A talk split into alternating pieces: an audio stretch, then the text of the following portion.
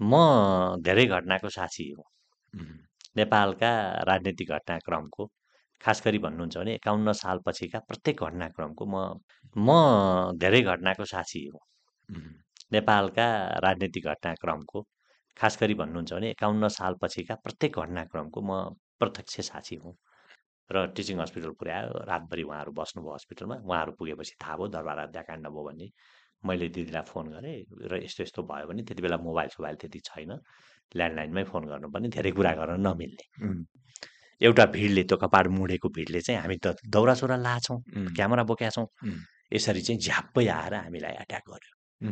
गरेपछि हाम्रो ड्राइभर जसले गाडी चलाइरहनु भएको थियो उहाँ हात्तिनु भयो। म पछाडिको सिटमा बसेको छु क्यामराम्यान अगाडिको सिटमा बसेको छ ऊ पनि हात्थ्यो मैले अब त्यो जोस हुन्छ त्यो बेलामा यसरी चाहिँ उसको छातीमा उम्, पछाडिबाट सुमात्र हाँ किच्दे किच्दे भनेछु अन्त कहाँबाट आयो थाहा छैन मलाई। किच्दे।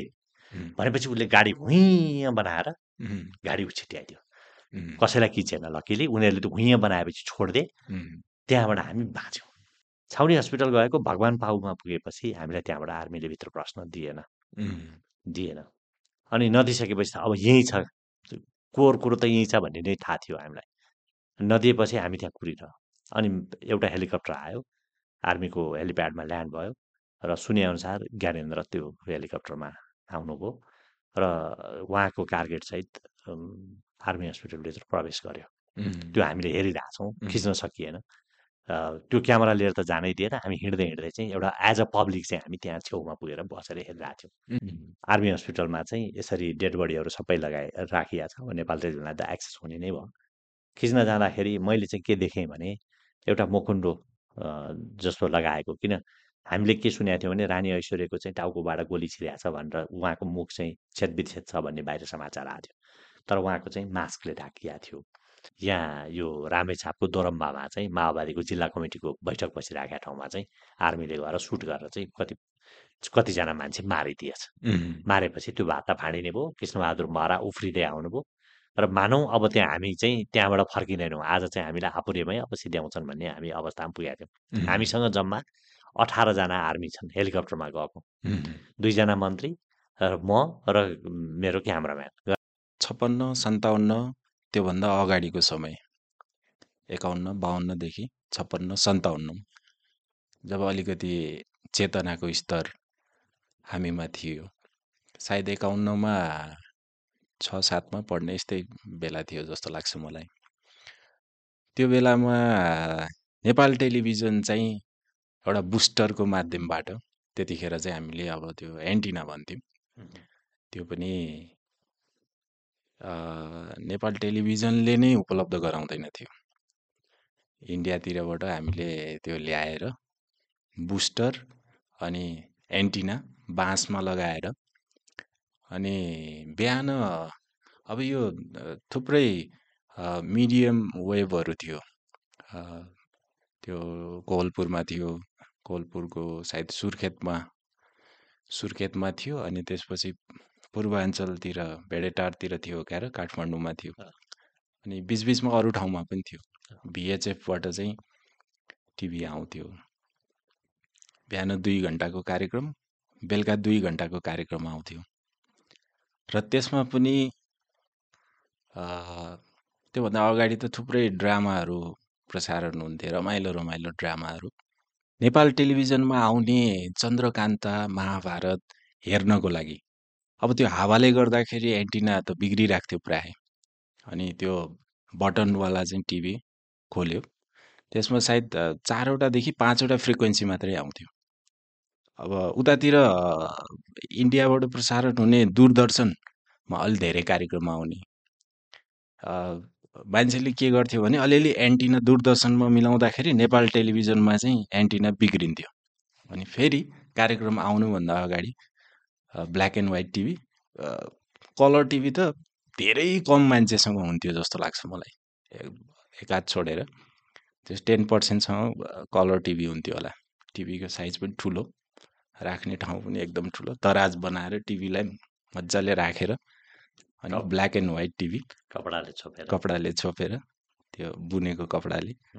त्यो सम्झना छ। अब त्यो आइसकेपछि उत्साह मान्छेको ध्यान चाहिँ टेलिभिजनप्रति यति केन्द्रित हुन्थ्यो। म आफैले पनि त्यो अनुभव गरेको छु। त्यो कसैले नबोलाइदिए हुन्थ्यो। त्यो बेलामा चाहिँ एकदम आफू आफ्नो ध्यान चाहिँ त्यसैमा केन्द्रित हुन्थ्यो। के के भए जस्तो सिनेमा हलभित्र छिरेको मान्छे जस्तो हुन्थ्यो। अब त्यो समयदेखि लक्ष्मण हुमागाई चाहिँ टेलिभिजनको प्रत्यक्षदर्शी र नेपाल टेलिभिजन जो नेपालको पहिलो टेलिभिजन हो सरकारी स्तरबाट सञ्चालन भएको। त्यो अनुभव अलिकति जान्न पनि मन लाग्यो। र आजको गफगाफ अलिकति रमाइलो पनि होला जस्तो छ। मेरो पनि यो अत्यन्तै रुचिको विषय पर्यो। अब यहाँ पनि त्यसको जानकार विज्ञ र एउटा सरकारी निकायको एउटा जिम्मेवार तहमा बसेर अहिले काम गरिराख्नु भएको छ। नेपाल टेलिभिजनबाटै सुरु गरौँ। के भनौँ? नेपालको पहिलो टेलिभिजन। अब एउटा बडा अनौठो उखान छ जुन मलाई एकजना मेरो मित्रले भन्नुभएको मलाई जहिले पनि त्यो सम्झना भइरहन्छ। त्यो उखान हो सबभन्दा पहिला गोलभेडा खाने मान्छे बहादुर हुन्थ्यो। किन भन्दा त्यो रातो झल्झलाउँदो डल्ल त्यो गोलभेडा खाँदाखेरि मरिन्छ वा बाँचिन्छ भन्ने थाहा हुँदैन थियो तर जसले पहिलोपटक खायो उसले चाहिँ ज्यान रिस्कमा राखेर खायो। अहिले जसले टमाटर खान्छ गोलभेडा खान्छ त्यसले कुनै रिस्क छैन त्यो खाँदा बाँचिन्छ ढुक्कै छ होइन? त्यस्तै भयो। मेरो अनुभव पनि त्यही हो। नेपाल टेलिभिजन मैले पनि पर्दामा देखेको टेलिभिजन हो। र पर्दामा देखेको टेलिभिजन पहिला त हामीले टेलिभिजन भन्ने चिज थिएन तपाईँलाई थाहा छ चलचित्रहरू हुन्थे।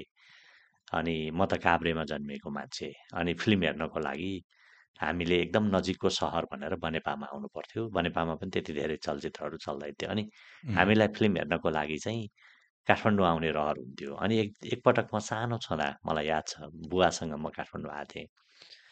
छ सात क्लासमा पढ्ने म र दाजु हामी ट्विन्स पनि हौँ। अनि दाजु र म चाहिँ काठमाडौँ आउँदाखेरि बुवालाई फिल्ममा देखाउनु पऱ्यो भनेर हामीले लिएर आएका थियौँ। बुवा चाहिँ आफ्नै सानो गाउँमा दोकान चलाउने अनि सामान किन्न आउनु भएको थियो। अब बुवालाई फुर्सद थिएन। अनि उहाँले के गर्नुभयो भने हामीलाई सामान किनिसकेपछि असन त्यति बेला चाहिँ बजार केन्द्रीय बजार थियो। त्यहाँ सामान किनिसकेपछि ल चलचित्र अब फिल्म हेर्न जाने भनेर हामीलाई त्रिचन्द्रको बाटो ल्याउनु भयो।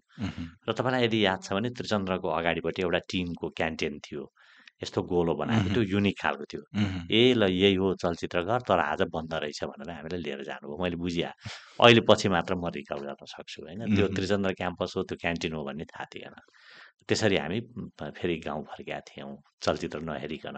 ओके। त्यसपछि मैले चलचित्र हेर्ने अवसर पाएँ र पछि पछि चाहिँ के भयो भने भिडियो पार्लरको एउटा ठुलो वेभ चल्यो नेपालमा। तपाईँले यदि याद गर्नुभएको छ भने टेलिभिजनको स्थापनाभन्दा पूर्व। गाउँ गाउँमा चाहिँ अथवा सहरमा चाहिँ एउटा सानो कालो कोठामा अहिलेका हामी स्टुडियो भनौँ। सबैतिर झ्यालमा चाहिँ कालो पर्दा लाउने अनि त्यसपछि त्यहाँ चाहिँ भिडियो देखाउने। पिएचएस भिएचएसबाट एउटा टिभी जस्तो ल्याएर त्यसमा देखाउने चलन थियो। अझ खास गरी प्रोजेक्टरबाट। त्यो भिएचएस भन्दा पनि भिएचएस क्यासेटलाई प्रोजेक्टरमा रिफ्लेक्सन गरेर सेतो पर्दामा देखाउने चलन थियो। त्यहाँबाट सुरु हुन्छ। र त्यही क्रममा नेपाल टेलिभिजनको स्थापना दुई हजार एकचालिस साल माघ सत्र गते भयो। तपाईँलाई थाहा छ। र त्यो बेलामा चाहिँ अब एउटा सानो एन्टेनाबाट सानो एउटा ट्रान्समिटरबाट चाहिँ नेपाल टेलिभिजनको सुरुवात भएको थियो। अब तपाईँले अहिले सम्झना गरेको विषय चाहिँ के हो भने घरको छतमा एन्टेना राखेर अनि त्यसपछि चाहिँ त्यो एन्टेनालाई घुमाउँदै कहिले दूरदर्शन हेर्ने कहिले नेपाल टेलिभिजन हेर्ने त्यही चार पाँचवटा च्यानल आउने डोके टेलिभिजन भन्छौँ हामी त्यो एनालग टेलिभिजन त्यो हेर्ने चलन चाहिँ बढ्यो। र त्यो चाहिँ के हो भन्दा छयालिस सालमा एकचालिस सालमा नेपाल टेलिभिजनको स्थापना भए पनि नेपाल टेलिभिजनले आफ्नो प्रसारणलाई विस्तार गर्न सकेका थिएन। र छयालिस सालमा फुलचोकीबाट फेरि एउटा चाहिँ ट्रान्समिटर राखेर फुलचोकीबाट काठमाडौँ उपत्यकाभित्र चाहिँ प्रसारण गर्न सफ सक सफल भयो नेपाल टेलिभिजन। के गर्यो भन्दा त्यो हामीसँग एउटा दृश्य पनि छ उसको के अरे निर शाहले चाहिँ त्यो फर्स्ट आरएफ हेर्दै गरेको। हेर्दै गरेको। एकचोटि एकचोटि लगाउँ त यो फर्स्ट टाइम जडान गर्दै गर्दै गर्दा। गर्दाको त्यहाँ गर्दा। निर शाहज्यूलाई पनि देख्न सकिन्छ। देख्न सकिन्छ र यो चाहिँ पहिलो पटक जडान गर्दाको चाहिँ यो यो फोटो हो। ओके। र यो यो जडान गरिसकेपछि यो चाहिँ यो दुईटा चरणमा हामीले यसलाई टेलिभिजनलाई हेर्नु पर्यो। एउटा सिंहदरबार भित्रबाट भएको प्रसारण। एउटा फुलचोकीबाट भएको प्रसारण सिंहदरबारमा त्यो city base tower. City best त्यो अहिले पनि भएको ठुलो टावर। त्यो त्यति अल्को पनि थिएन। त्यो छतमा एउटा सानो अझ तपाईँ सिंहदरबारको पनि प्रधानमन्त्री बस्ने जुन अफिस छ त्यहाँभन्दा माथि थियो। ए ओके होइन त्यहाँ चाहिँ अठाइस कति चौरासी खुड्किला उक्लिएपछि नेपाल टेलिभिजनको स्टुडियोमा पुगिन्थ्यो। त्योभन्दा माथि चाहिँ एउटा एन्टेना राखेर चाहिँ प्रसारण हुन्थ्यो। ओके। र त्यसबाट मात्रै देखिने हुन्थ्यो। एउटा अवस्था थियो। अनि त्यो चाहिँ कस्तो थियो भन्दा त्यो त्यसको एरियल डिस्टेन्सले जति भ्याउँछ त्यति मात्रै देखिन्थ्यो। देखिन्थ्यो। र त्यसपछि के गरियो त भन्दाखेरि फेरि त्यहाँबाट चाहिँ छयालिस सालमा चाहिँ यागी एन्टिनाको माध्यमबाट त्यो सिग्नललाई चाहिँ फुलचोकी पुर्याइयो। र फुलचोकी पुर्याइसकेपछि त्यसको कभरेज एरिया चाहिँ काठमाडौँ उपत्यका भर हुन थाल्यो। प्रसारणको प्रारम्भ त्यसरी त्यो सिग्नल सिग्नल बढी भएको ठाउँमा एरियलबाट मात्रै आउँथ्यो आउँथ्यो नत्र अब अब त्यो चाहिँ के भयो? बुस्टर लाउनु पर्थ्यो। अनि त्यो माथि फुलचोकीमा पुगेपछि चाहिँ काठमाडौँवासीले चाहिँ टेलिभिजन हेर्न पाउने भयो छयालिस छयालिस सालमा। नत्र एकचालिस सालमा चाहिँ कस्तो हो भने सीमित घरहरूमा मात्रै। तपाईँले भन्नुभयो भने पुतली सडक बाग बजार नारायणी रा नारायणीटी यो दरबार मार्ग त्यसपछि गएर यो बानेश्वर आसपासका क्षेत्रमा मात्रै नेपाल टेलिभिजन देखिन्थ्यो। बल्ल छयालिस सालमा त्यो झन्डै झन्डै पाँच वर्षपछि छयालिस सालमा पुगेपछि काठमाडौँ उपत्यकाभर टेलिभिजन देखिने भयो। देखिन सक्ने भयो। अब एउटा ढुङ्गे युग जस्तै नै मानौँ मनोरञ्जनको एउटा माध्यम। अचम्म के थियो भने भारतबाट दूरदर्शन देखिन्थ्यो। देखिन्थ्यो। घरको छतमा ठुला एन्टेना राखेर दूरदर्शनको सिग्नल चाहिँ क्यारी भइरहेको थियो। नेपाल टेलिभिजन चाहिँ हुन सकिरहेको थिएन। तपाईँले भने चाहिँ त्यो अर्को एउटा चाहिँ यस्तो एन्टेना राखेर यो धर्का धर्का आएको तल डाइपोल बुस्टर लाउने डाइपोल हजुर। हो त्यो चाहिँ भी सेप एन्टेनाबाट रिसिभ हुने। हजुर। त्यो सुरुवात भयो। र त्यो फुलचोकीबाट जब काठमाडौँ उपत्यकामा प्रसारण सुरु भयो त्यसपछि बल्ल के भयो त भन्दाखेरि अब उपत्यका बाहिर पनि टेलिभिजनको प्रसारण हुन सक्ने भयो। र त्यही त्यही प्रविधि प्रयोग गरेर तपाईँले अघि भन्नुभएको सुर्खेत भन्नुहोस् अथवा तपाईँ अ, दाउन्ने यो पोखराको दाउन्ने भन्नुहोस् ए सरी नवलपरासीको दाउन्ने भन्नुहोस् पोखराको सारङकोट भन्नुहोस् अथवा चाहिँ भेडेटार भन्नुहोस् त्यहाँसम्म सिग्नल पुर्यायो। यो सबै चाहिँ भूसतही प्रसारणको सिग्नल हो गएको थियो। र यसरी चाहिँ नेपाल टेलिभिजनले छयालिस साल पछि टावर टु टावर रिपिटर राखेर। चाहिँ छयालिस साल पछि चाहिँ दे उपत्यका बाहिर पनि र हेटौँडामा समेत राखेर चाहिँ नेपाल टेलिभिजन उपत्यका बाहिर जान सफल भयो। तम्घासको माथि पनि टावर राखेको छ। छ अहिले पनि छ अहिले पनि अहिले पनि छ। उन्नाइसवटा ठाउँमा अहिले पनि नेपाल टेलिभिजनका टावरहरू छन् र ती टावर मार्फत त्यहाँका जनताहरूले भूसतही प्रसारण हेर्न सक्ने अवस्था चाहिँ आज पनि विद्यमान छ नेपाल टेलिभिजन छ। भनेपछि हाम्रो यो कालखण्ड भनौँ न हाम्रो यो उमेर मभन्दा अलिकति अगाडिदेखि हजुरको अनुभव होला। थोरै। पाँच छ वर्ष छ सात वर्ष यस्तै होला। त्यस्तै हामी अहिले साँच्चै भन्यो भने हजुर हामी चाहिँ सञ्चार क्षेत्रमा सक्रिय रूपमा लागेका छौँ। आजको विषयवस्तु राजनीतिभन्दा अलिक पर हामी अलिक फरक विषयवस्तुमा कुरा गरिरहेछौँ। एकदम आत्मीयता जस्तो महसुस भइरहेछ मलाई किनभने प्रा प्राविधिक रूपमा पनि धेरै कुराहरू हाम्रो चाहिँ क्वेसन एन्सरहरू हुनसक्छ। मलाई पनि कस्तो याद छ भने म टेलिभिजन क्षेत्रमा काम गरेँ लामै समय भइसक्यो। हजुर अझै बढी भयो। मेरो बाल्यकालमा मेरो घरमा ब्याट्री चार्ज गरेर बजारबाट ब्याट्री चार्ज गरेर ल्याएपछि त्यो बुस्टर अनि भिएचएसबाट केही मुभीहरू पनि हेरिन्थ्यो। इन्डियन मुभीहरू धर्मेन्द्रको पालाको मुभीहरू त्यो पनि भिएचएसको मुभी पनि एकदम रियरली पाउँथ्यो। सिनेमा हलमा लागे जस्तै एकदम कम पाउँथ्यो। त्यो समयदेखि हामीले अहिलेको आधुनिक समयसम्म हामी आइपुगेका छौँ। खैर अहिले यो पछिल्लो समयको प्रविधिमा त हामी आउँला। रोचक चाहिँ के हुनसक्छ भन्दै त्यो अगाडिका कुराहरू नै हामीले मजाले त्यसलाई एउटा एउटा स्टोरी टेलिङ जस्तो टाइपमा लग्यौँ भनेदेखि। अनि अहिलेका न्यू जेनेरेसनले चाहिँ ओ यस्तो रहेछ। भन्ने अलिकति अनुभव पनि हुनसक्छ। त्यसपछि अगाडि बढौँ। प्रविधिमा चाहिँ अब म अलिकति विश्वमा छौँ त त्यसो भए। जाउँ अरू देशमा चाहिँ कसरी सुरु विकास भयो भनेर हेऱ्यो भने टेलिभिजनको सुरुवात त उन्नाइस सय छत्तिसमा बिबिसीले बेलायतमा गर्यो। होइन म त्यतातिर धेरै गइनँ र दोस्रो विश्वयुद्ध उन्नाइस सय उन्चालिसमा सुरु भयो र दोस्रो विश्वयुद्ध उन्नाइस सय उन्चालिसमा सुरु भएपछि उन्नाइस सय पैँतालिससम्म युरोपमा खास गरिकन टेलिभिजनको क्षेत्रमा जुन खालको एउटा तीव्र अनुसन्धान भइरहेको थियो त्यो कमजोर भएर गएको थियो। यता अमेरिकाले पनि त्यसमा परीक्षण गरिरहेको थियो। जब उन्नाइस सय पचासमा पुगेपछि कोएक्सियल केबल जुन अहिले हामी अहिले पनि प्रयोग गरिरहेछौँ कोएक्सियल केबल त्यो कोएक्सियल केबलको विकास भयो र त्यो कोएक्सियल केबलले चाहिँ टेलिभिजनको प्रसारणलाई एउटा सहरबाट अर्को सहरमा लान मद्दत गर्यो। त्यो तारबाट टेलिभिजन चाहिँ एउटा सहरबाट अर्को सहरमा जान सक्ने सम्भावना बढ्यो। त्यो मोडुलेटर राखेर एउटा सर्टेन फ्रिक्वेन्सीमा फ्रिक्वेन्सीबाट एम्प्लिफाई गर्दै लाँदै गर्दै। लाने चाहिँ प्रविधिको विकास भयो। र तपाईँले उन्नाइस सय छप्पन्नमा जानुभयो भने रेकर्डिङ सिस्टम आयो। यो कोड्याकले चाहिँ कोड्याक जसले चाहिँ यो स्टिल फोटोग्राफीको चाहिँ रिलहरू बनाउँथ्यो त्यसले नै टेलिभिजनको रिलहरू बनाएर रेकर्डिङ सिस्टम उन्नाइस सय छप्पन्नमा स्टार्ट भयो ठ्याक्कै त्यही अवधिमा चाहिँ के भयो भन्दा उन्नाइस सय बासठीमा पुग्दाखेरि चाहिँ कम्युनिकेसन सेटेलाइटको विकास भयो विश्वमा। हेर्नुहोस् है यो कसरी अगाडि बढ्छ टेलिभिजनभन्दा उन्नाइस सय बासठीमा पुग्दाखेरि चाहिँ कम्युनिकेसन सेटेलाइटको विकास भएपछि जसलाई हामीले अर्ली बर्ड पनि भन्यौँ अथवा चाहिँ यो चाहिँ छत्तिस हजार फिट माथिबाट चाहिँ सिग्नलहरू चाहिँ तल पृथ्वीमा डाउनलिङ गर्न मिल्ने भयो। त्यस भएपछि के भयो? अब एउटा सहरबाट अर्को सहरमा गइरहेको टेलिभिजन सिग्नल चाहिँ हामी एउटा महादेशबाट अर्को महादेशमा पठाउन सक्ने भयो। फुटप्रिन्ट चाहिँ बढेर फुटप्रिन्ट चाहिँ बढेर गयो। उम्, एउटा अवस्था त्यहाँ आयो। ठ्याक्कै त्यही बिचमा के भयो भन्दा टेलिभिजन चाहिँ ब्ल्याक एन्ड व्हाइटमा थियो। फेरि उन्नाइस सय बासठीमा उन्नाइस सय साठीको डिकेट जस्तो लाग्छ मलाई कलरमा कन्भर्ट भयो। भने कलरको टेलिभिजन पनि आयो। त्यति हुँदा पनि नेपालमा टेलिभिजन चाहिँ आएको थिएन हेर्नुहोस्। र नेपालमा टेलिभिजन चाहिँ उन्नाइस सय पचासीमा मात्रै आयो। यसरी तपाईँले अवधि नै गणना गर्नुहुन्छ भने उन्नाइस सय छत्तिसमा बेलायतले विकास गरेको टेलिभिजन नेपालमा आइपुग्नको लागि झन्डै झन्डै हामी कति वर्ष कुर्यौँ त भन्दाखेरि पचास वर्षको हाराहारी हामी कुर्यौँ। र यसरी चाहिँ उन्नाइस सय पचासीमा चाहिँ नेपालमा नेपाल टेलिभिजनको सुरु भयो र नेपाल चाहिँ एउटा यस्तो सौभाग्यशाली मुलुक हो कि जसले चाहिँ पहिलो प्रारम्भ नै कलर टेलिभिजनबाट सुरु गर्यो। यो चाहिँ एउटा रोचक पक्ष छ नेपालको। तर के भयो? भन्दा पहिलो दिनको प्रसारण तपाईँले हेर्नुभयो भने त्यो दिन नेपाल टेलिभिजनले दृश्य हाल्न सकेन। श्रव्य मात्रै त्यसको अलिकति भिडियो पनि हामीले हेरेका थियौँ त्यहाँ माफ गर्नु होला भनेर। अह रमाजीले बोल्नु भएको छ होइन? दुर्गानाथ शर्मा र रमा सिंहले समाचार पढ्नु भएको थियो र त्यो दिन चाहिँ राजाको जन्मोत्सव थियो र त्यो भिडियो हाल्ने जुन प्रयास थियो त्यो चाहिँ सफल भएन यहाँ।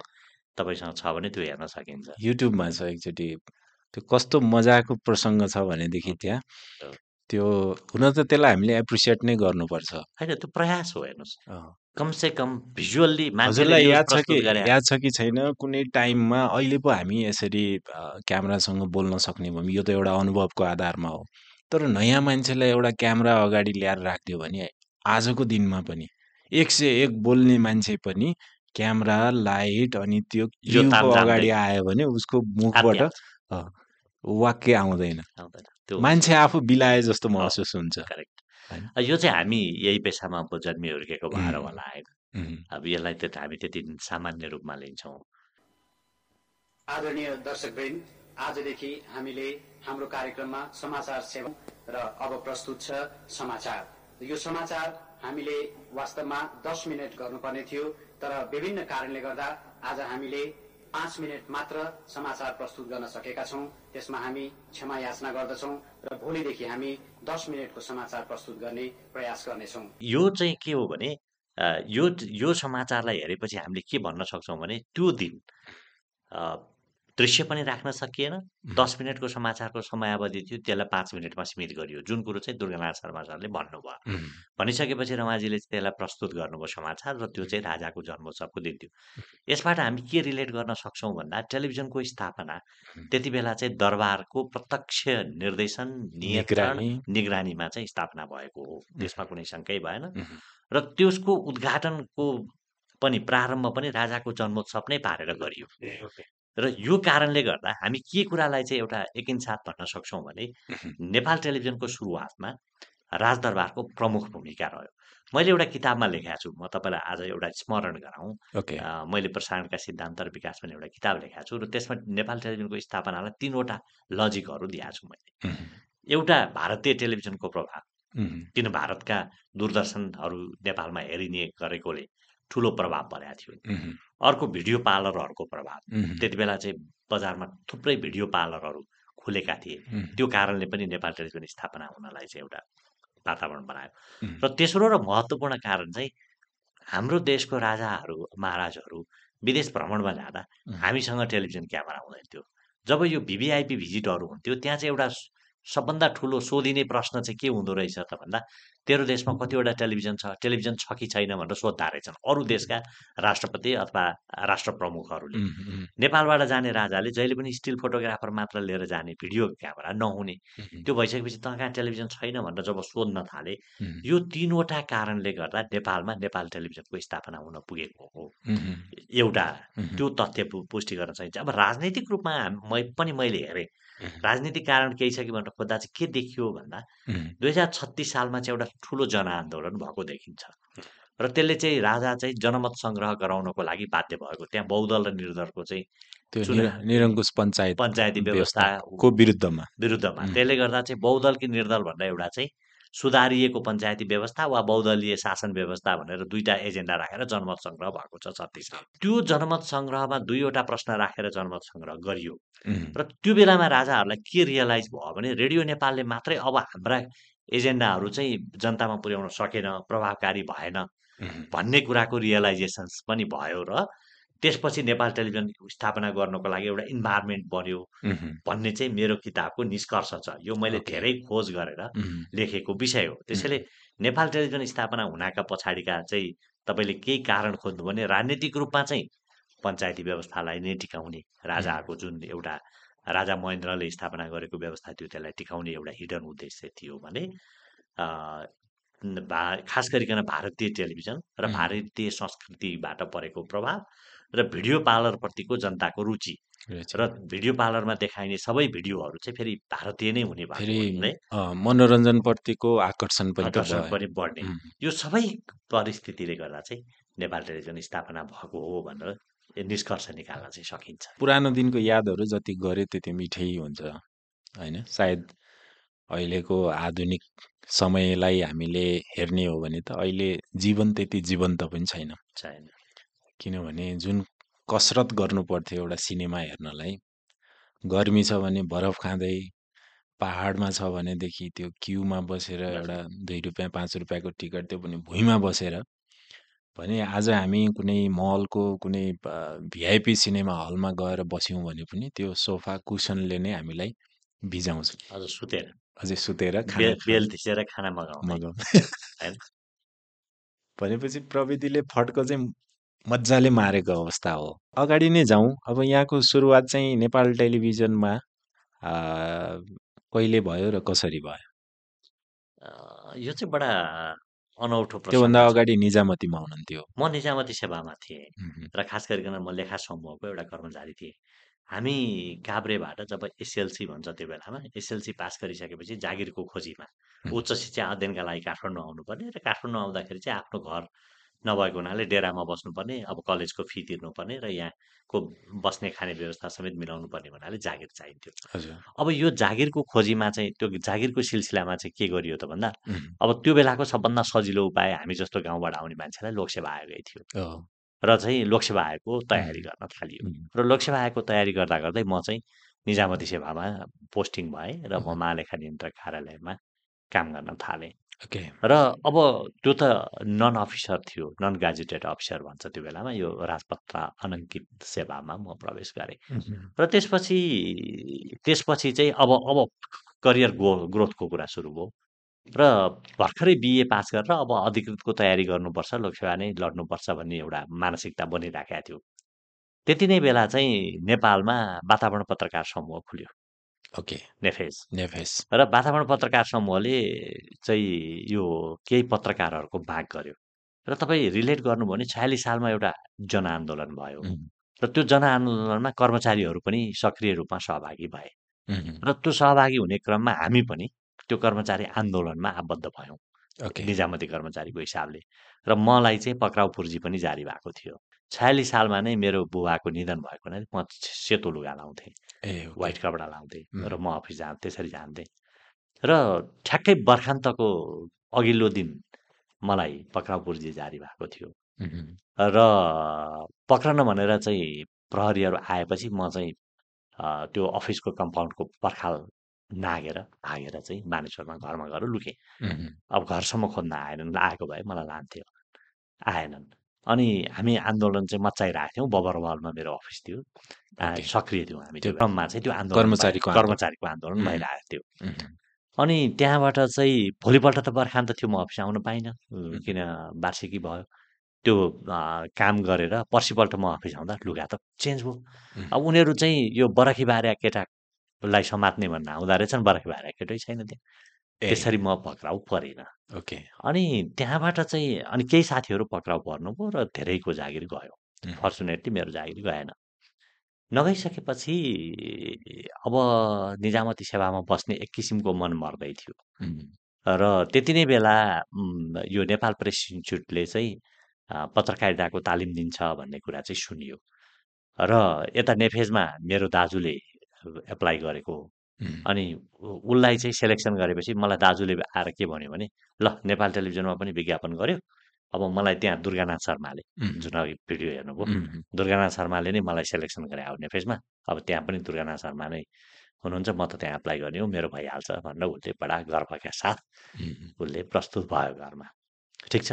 बिए त मैले पनि पास गरेको छु म पनि किन नदिने भनेर मैले पनि एप्लाई गरेँ। हामी तिनजना। अर्को. एकजना हाम्रो सर साथी साथी सर त्यस दुबई हुनुहुन्थ्यो उहाँ. पनि गएर हामी तिनजनाले एप्लाई गऱ्यौँ फर्चुनेटली मेरो नाम निस्क्यो ओके त्यो लिखित भयो अन्तर्वार्ता भयो अनि त्यो भोइस टेस्ट र स्क्रिन टेस्ट भनेर तिनवटा प्रोसेस लिए र त्यो प्रोसेसबाट मेरो नाम निस्क्यो दाजुको पनि निस्केन उहाँ सरको पनि निस्केन मेरो भयो अनि म त आफै छक्क परेँ अब त्यो कम्पिटिसनै भएको थियो त्यो फेयरै गरे रहेछ अनि त्यसपछि चाहिँ हामीलाई अन्तर्वार्ता लिएर प्रोग्राम प्रडक्सन गर्ने भन्न हामीलाई जिम्मा लाए र यदि तपाईँले सम्झना छ भने त्यति बेला हामी चाहिँ यो परिवृत्त भन्ने एउटा पोलिटिकल प्रोग्राम सञ्चालन गर्न थाल्यौँ। एउटा टिम लिएर हामीले पोलिटिकल प्रोग्राम सञ्चालन गर्न थाल्यौँ र बहुत मेहनत पर्थ्यो। मलाई लाग्छ हामी आठ बजे अफिस जान्थ्यौँ र बेलुकी आठ नौ बजीकन घर आउनु पाइने थियो बाह्र घन्टा कम्प्लिट काम गर्नुपर्ने असाध्य थाक्ने र पेमेन्ट असाध्यै कम हुने। अब तपाईँलाई थाहा छ त्यो। बेलामा असाध्यै थोरै आउँथ्यो पैसा। त्यस्तै पनि क्यामेरा चाहिँ कस्तो हुन्थ्यो त्यो? ए ओके। कुन मोडलको त्यो क्यामेरा? बेलामा चाहिँ हामी बेटा क्याम आइसकेको थियो भर्खर भर्खर बेटा क्याम आएको थियो। क्यासेट अलिक ठुलो थियो भिएचएस भन्दा अलिक मोटो टाइपको। ठुलो। हजुर। मैले चाहिँ युम्याटिकमा पनि काम गरेँ त्यो पछि। तर नेपाल टेलिभिजनमा चाहिँ बेटा क्याम आइसकेको थियो। क्यामेरामा दुईवटा पार्ट हुन्छ। अब. प्राविधिक रूपमा तपाईँ पनि अलिक प्रविधिमा बढी रुचि राख्ने भयो हुनाले. बताइहालौँ। एउटा क्यामेराको पार्ट हुन्छ एउटा रेकर्डिङको पार्ट हुन्छ। अडियोको पनि छुट्टै। अडियोको पनि छुट्टै हुन्छ। तिनवटा पार्टलाई लियो भने अब त्यो क्यामेरा चाहिँ लेन्सवाला पार्ट चाहिँ छुट्टै। अनि त्यो भिसिआर हुन्छ नि त्यो चाहिँ छुट्टै। त्यो युम्याटिकमा चाहिँ छुट्टै थियो। र अनि अडियो पनि बुमबाट चाहिँ त्यो रेकर्डरमा लानु पर्थ्यो त्यसले गर्दा के हुन्थ्यो भने त्यो त्यो रेकर्डर बोक्ने मान्छे छुट्टै लानु पर्थ्यो क्यामराम्यान साउन्डम्यान। साउन्डम्यान भनेर लाने। र उसले चाहिँ बुम र त्यो रेकर्डर सँगै बोक्थ्यो. अनि क्यामराम्यानले चाहिँ क्यामेरा बोकेर खिच्थ्यो। र अनि प्रड्युसर गरेर तिनजनाको टिम बनाएर जानु पर्थ्यो त्यस्तो एउटा जटिल जटिल खालको प्रविधि थियो। त्यसबाट भर्खरै बेटामा सिफ्ट भएर बेटामा चाहिँ त्यो रेकर्डर र क्यामेरा चाहिँ एउटैमा जोडिएर आयो। क्यामेराको दुईवटा पार्टमा तपाईँले हेर्नुभयो भने बेटा क्याम बेटा क्याममा चाहिँ त्यो दुइटै जोडेर आयो। अब अडियो पनि त्यसैमा माथि राख्ने गरी आयो। त्यो चाहिँ निकै सजिलो भयो। वान म्यान ह्यान्डल गर्न सकिने भयो। अपरेसन गर्न सकिने गरी भयो। तर त्यसको ट्राइपट असाध्यै हेभी हुन्थ्यो।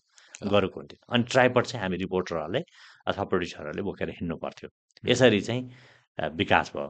अब त्यसपछि चाहिँ डिबी जुन डिबी भनेको क्यासेटवाला डिबी हो। क्यासेटमा डिजिटल भिडियो। Digital video. उम्, त्यो आयो.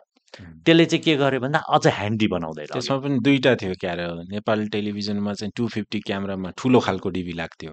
करेक्ट त्यो रिल चाहिँ सानै त्यही साइज हो। अझ अझ three sixty four sixty two फिफ्टीमा एउटा क्यासेट लाग्थ्यो।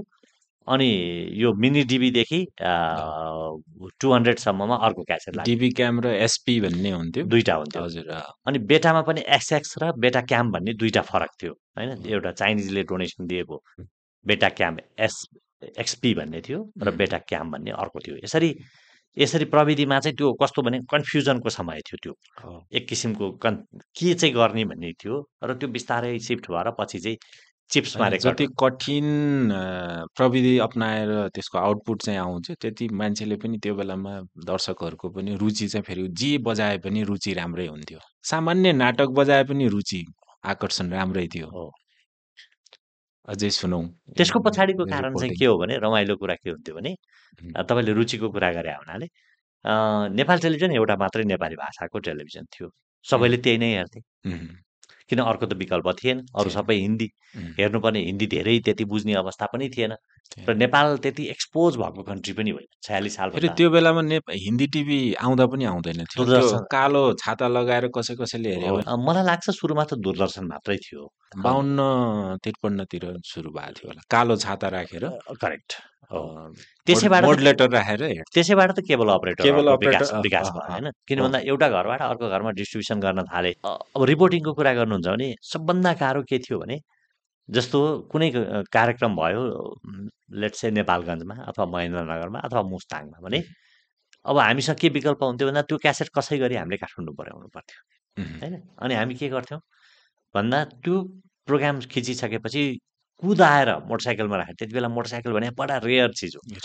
बहुत कम मान्छेसँग हुन्थ्यो होइन? मोटरसाइकलमा राखेर दौडाएर एयरपोर्ट पुर्याउने अनि एयरपोर्टबाट प्लेनमा हालेर काठमाडौँ ल्यान्ड गराउने अनि काठमाडौँबाट फेरि अफिसबाट चाहिँ एउटा मान्छेलाई एयरपोर्ट पठाउने र देशभरिबाट कतिवटा क्यासेट आयो भनेर त्यो क्यासेट चाहिँ त्यहाँबाट कलेक्सन गर्ने अनि अनि न्युज रुममा ल्याएर त्यो क्यासेट एडिट गरेर प्रसारण गर्ने।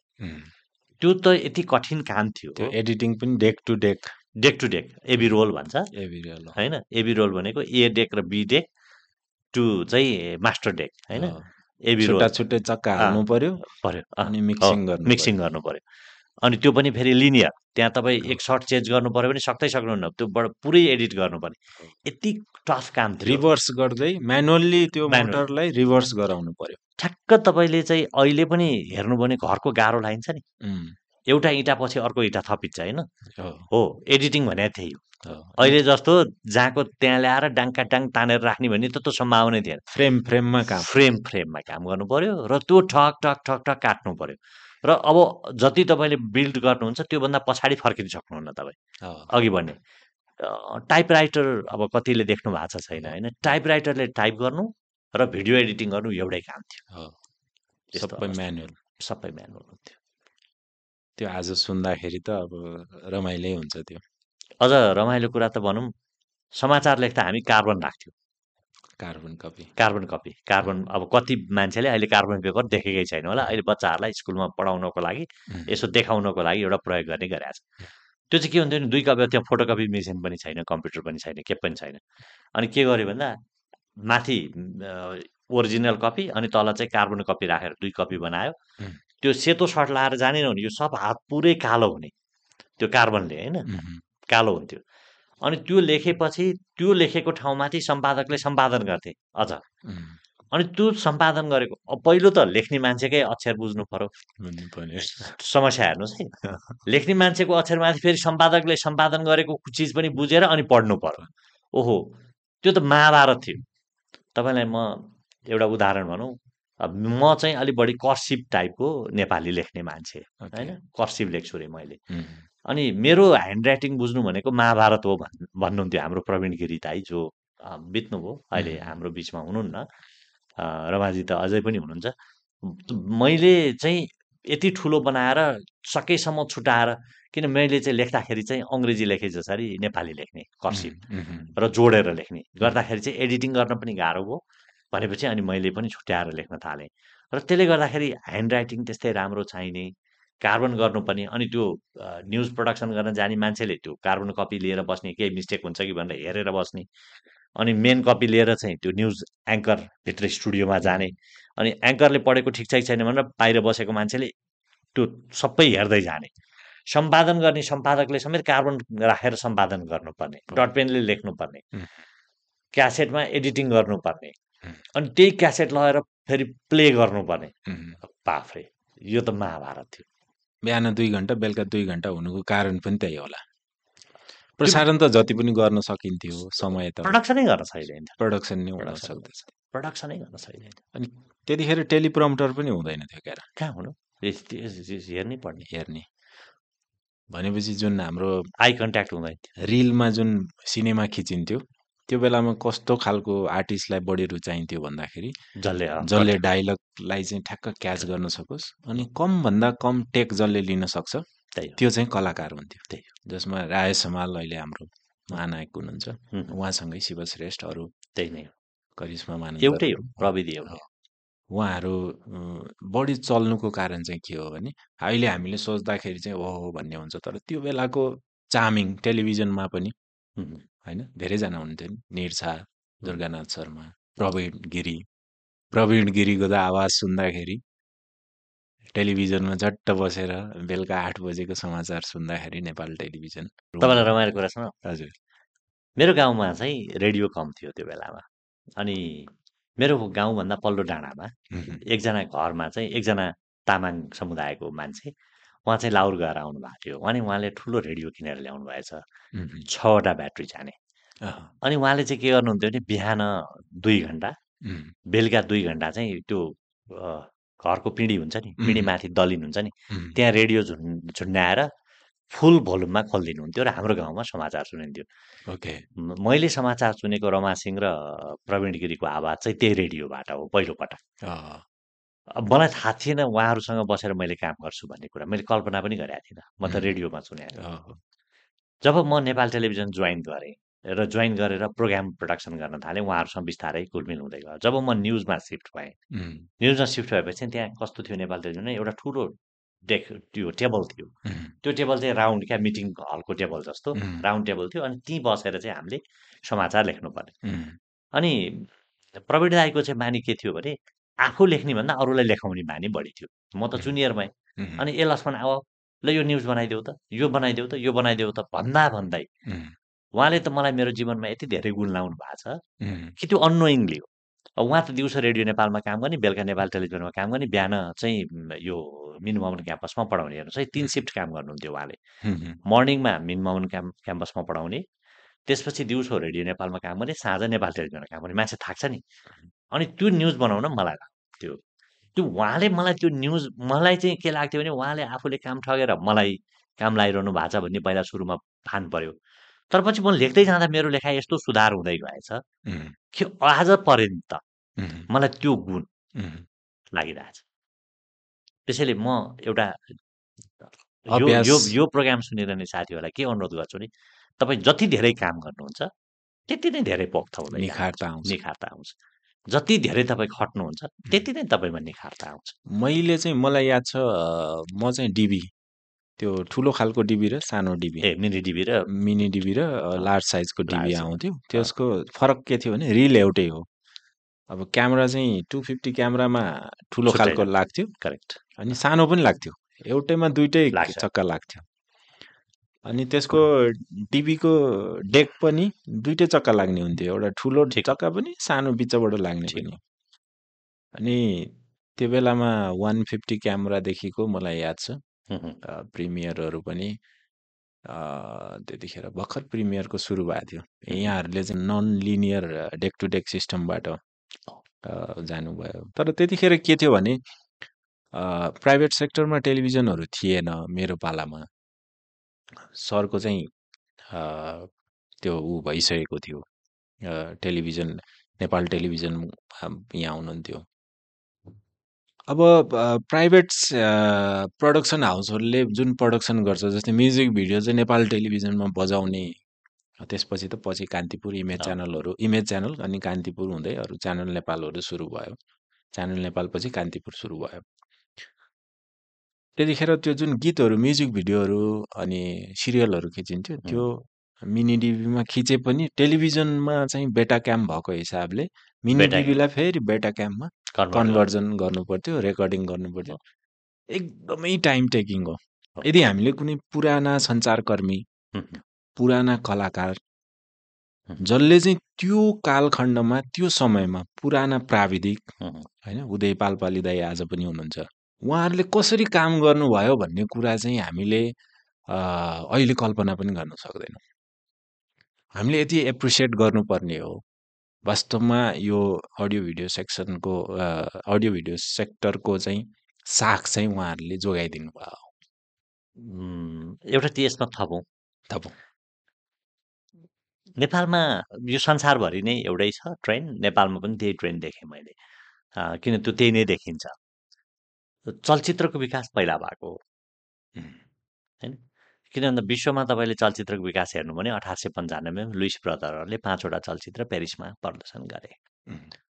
नेपालमा चलचित्रको कुरा गर्नुहुन्छ भने दुई हजार सत्र सालमा कस्तो नाम? अहिले ठ्याक्कै मलाई बिर्सेँ त्यो साई इन्डियाबाट बनाउनु भएको एकजना साईले चाहिँ यो नेपालको विकासक्रम भन्ने त्यस्तो एउटा डकुमेन्ट्री टाइपको चलचित्र बनायो। दुई हजार बिस सालमा चाहिँ गएर आमा भन्ने चलचित्र बन्यो नेपालमा।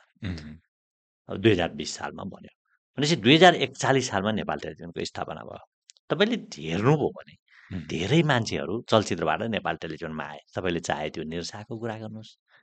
चाहे अरू मान्छेहरूको कुरा गर्नुहोस् नेपाल टेलिभिजनमा आउने धेरै मान्छेहरू चलचित्रको ब्याकग्राउन्डबाट आए र चाहिँ नेपाल टेलिभिजनमा प्रवेश गरे र नेपाल टेलिभिजनको चाहिँ सुरुवात हुने पृष्ठभूमि चाहिँ फेरि नेपालको चलचित्र उद्योगले गर्यो भनेर भन्न सकिन्छ। ओके।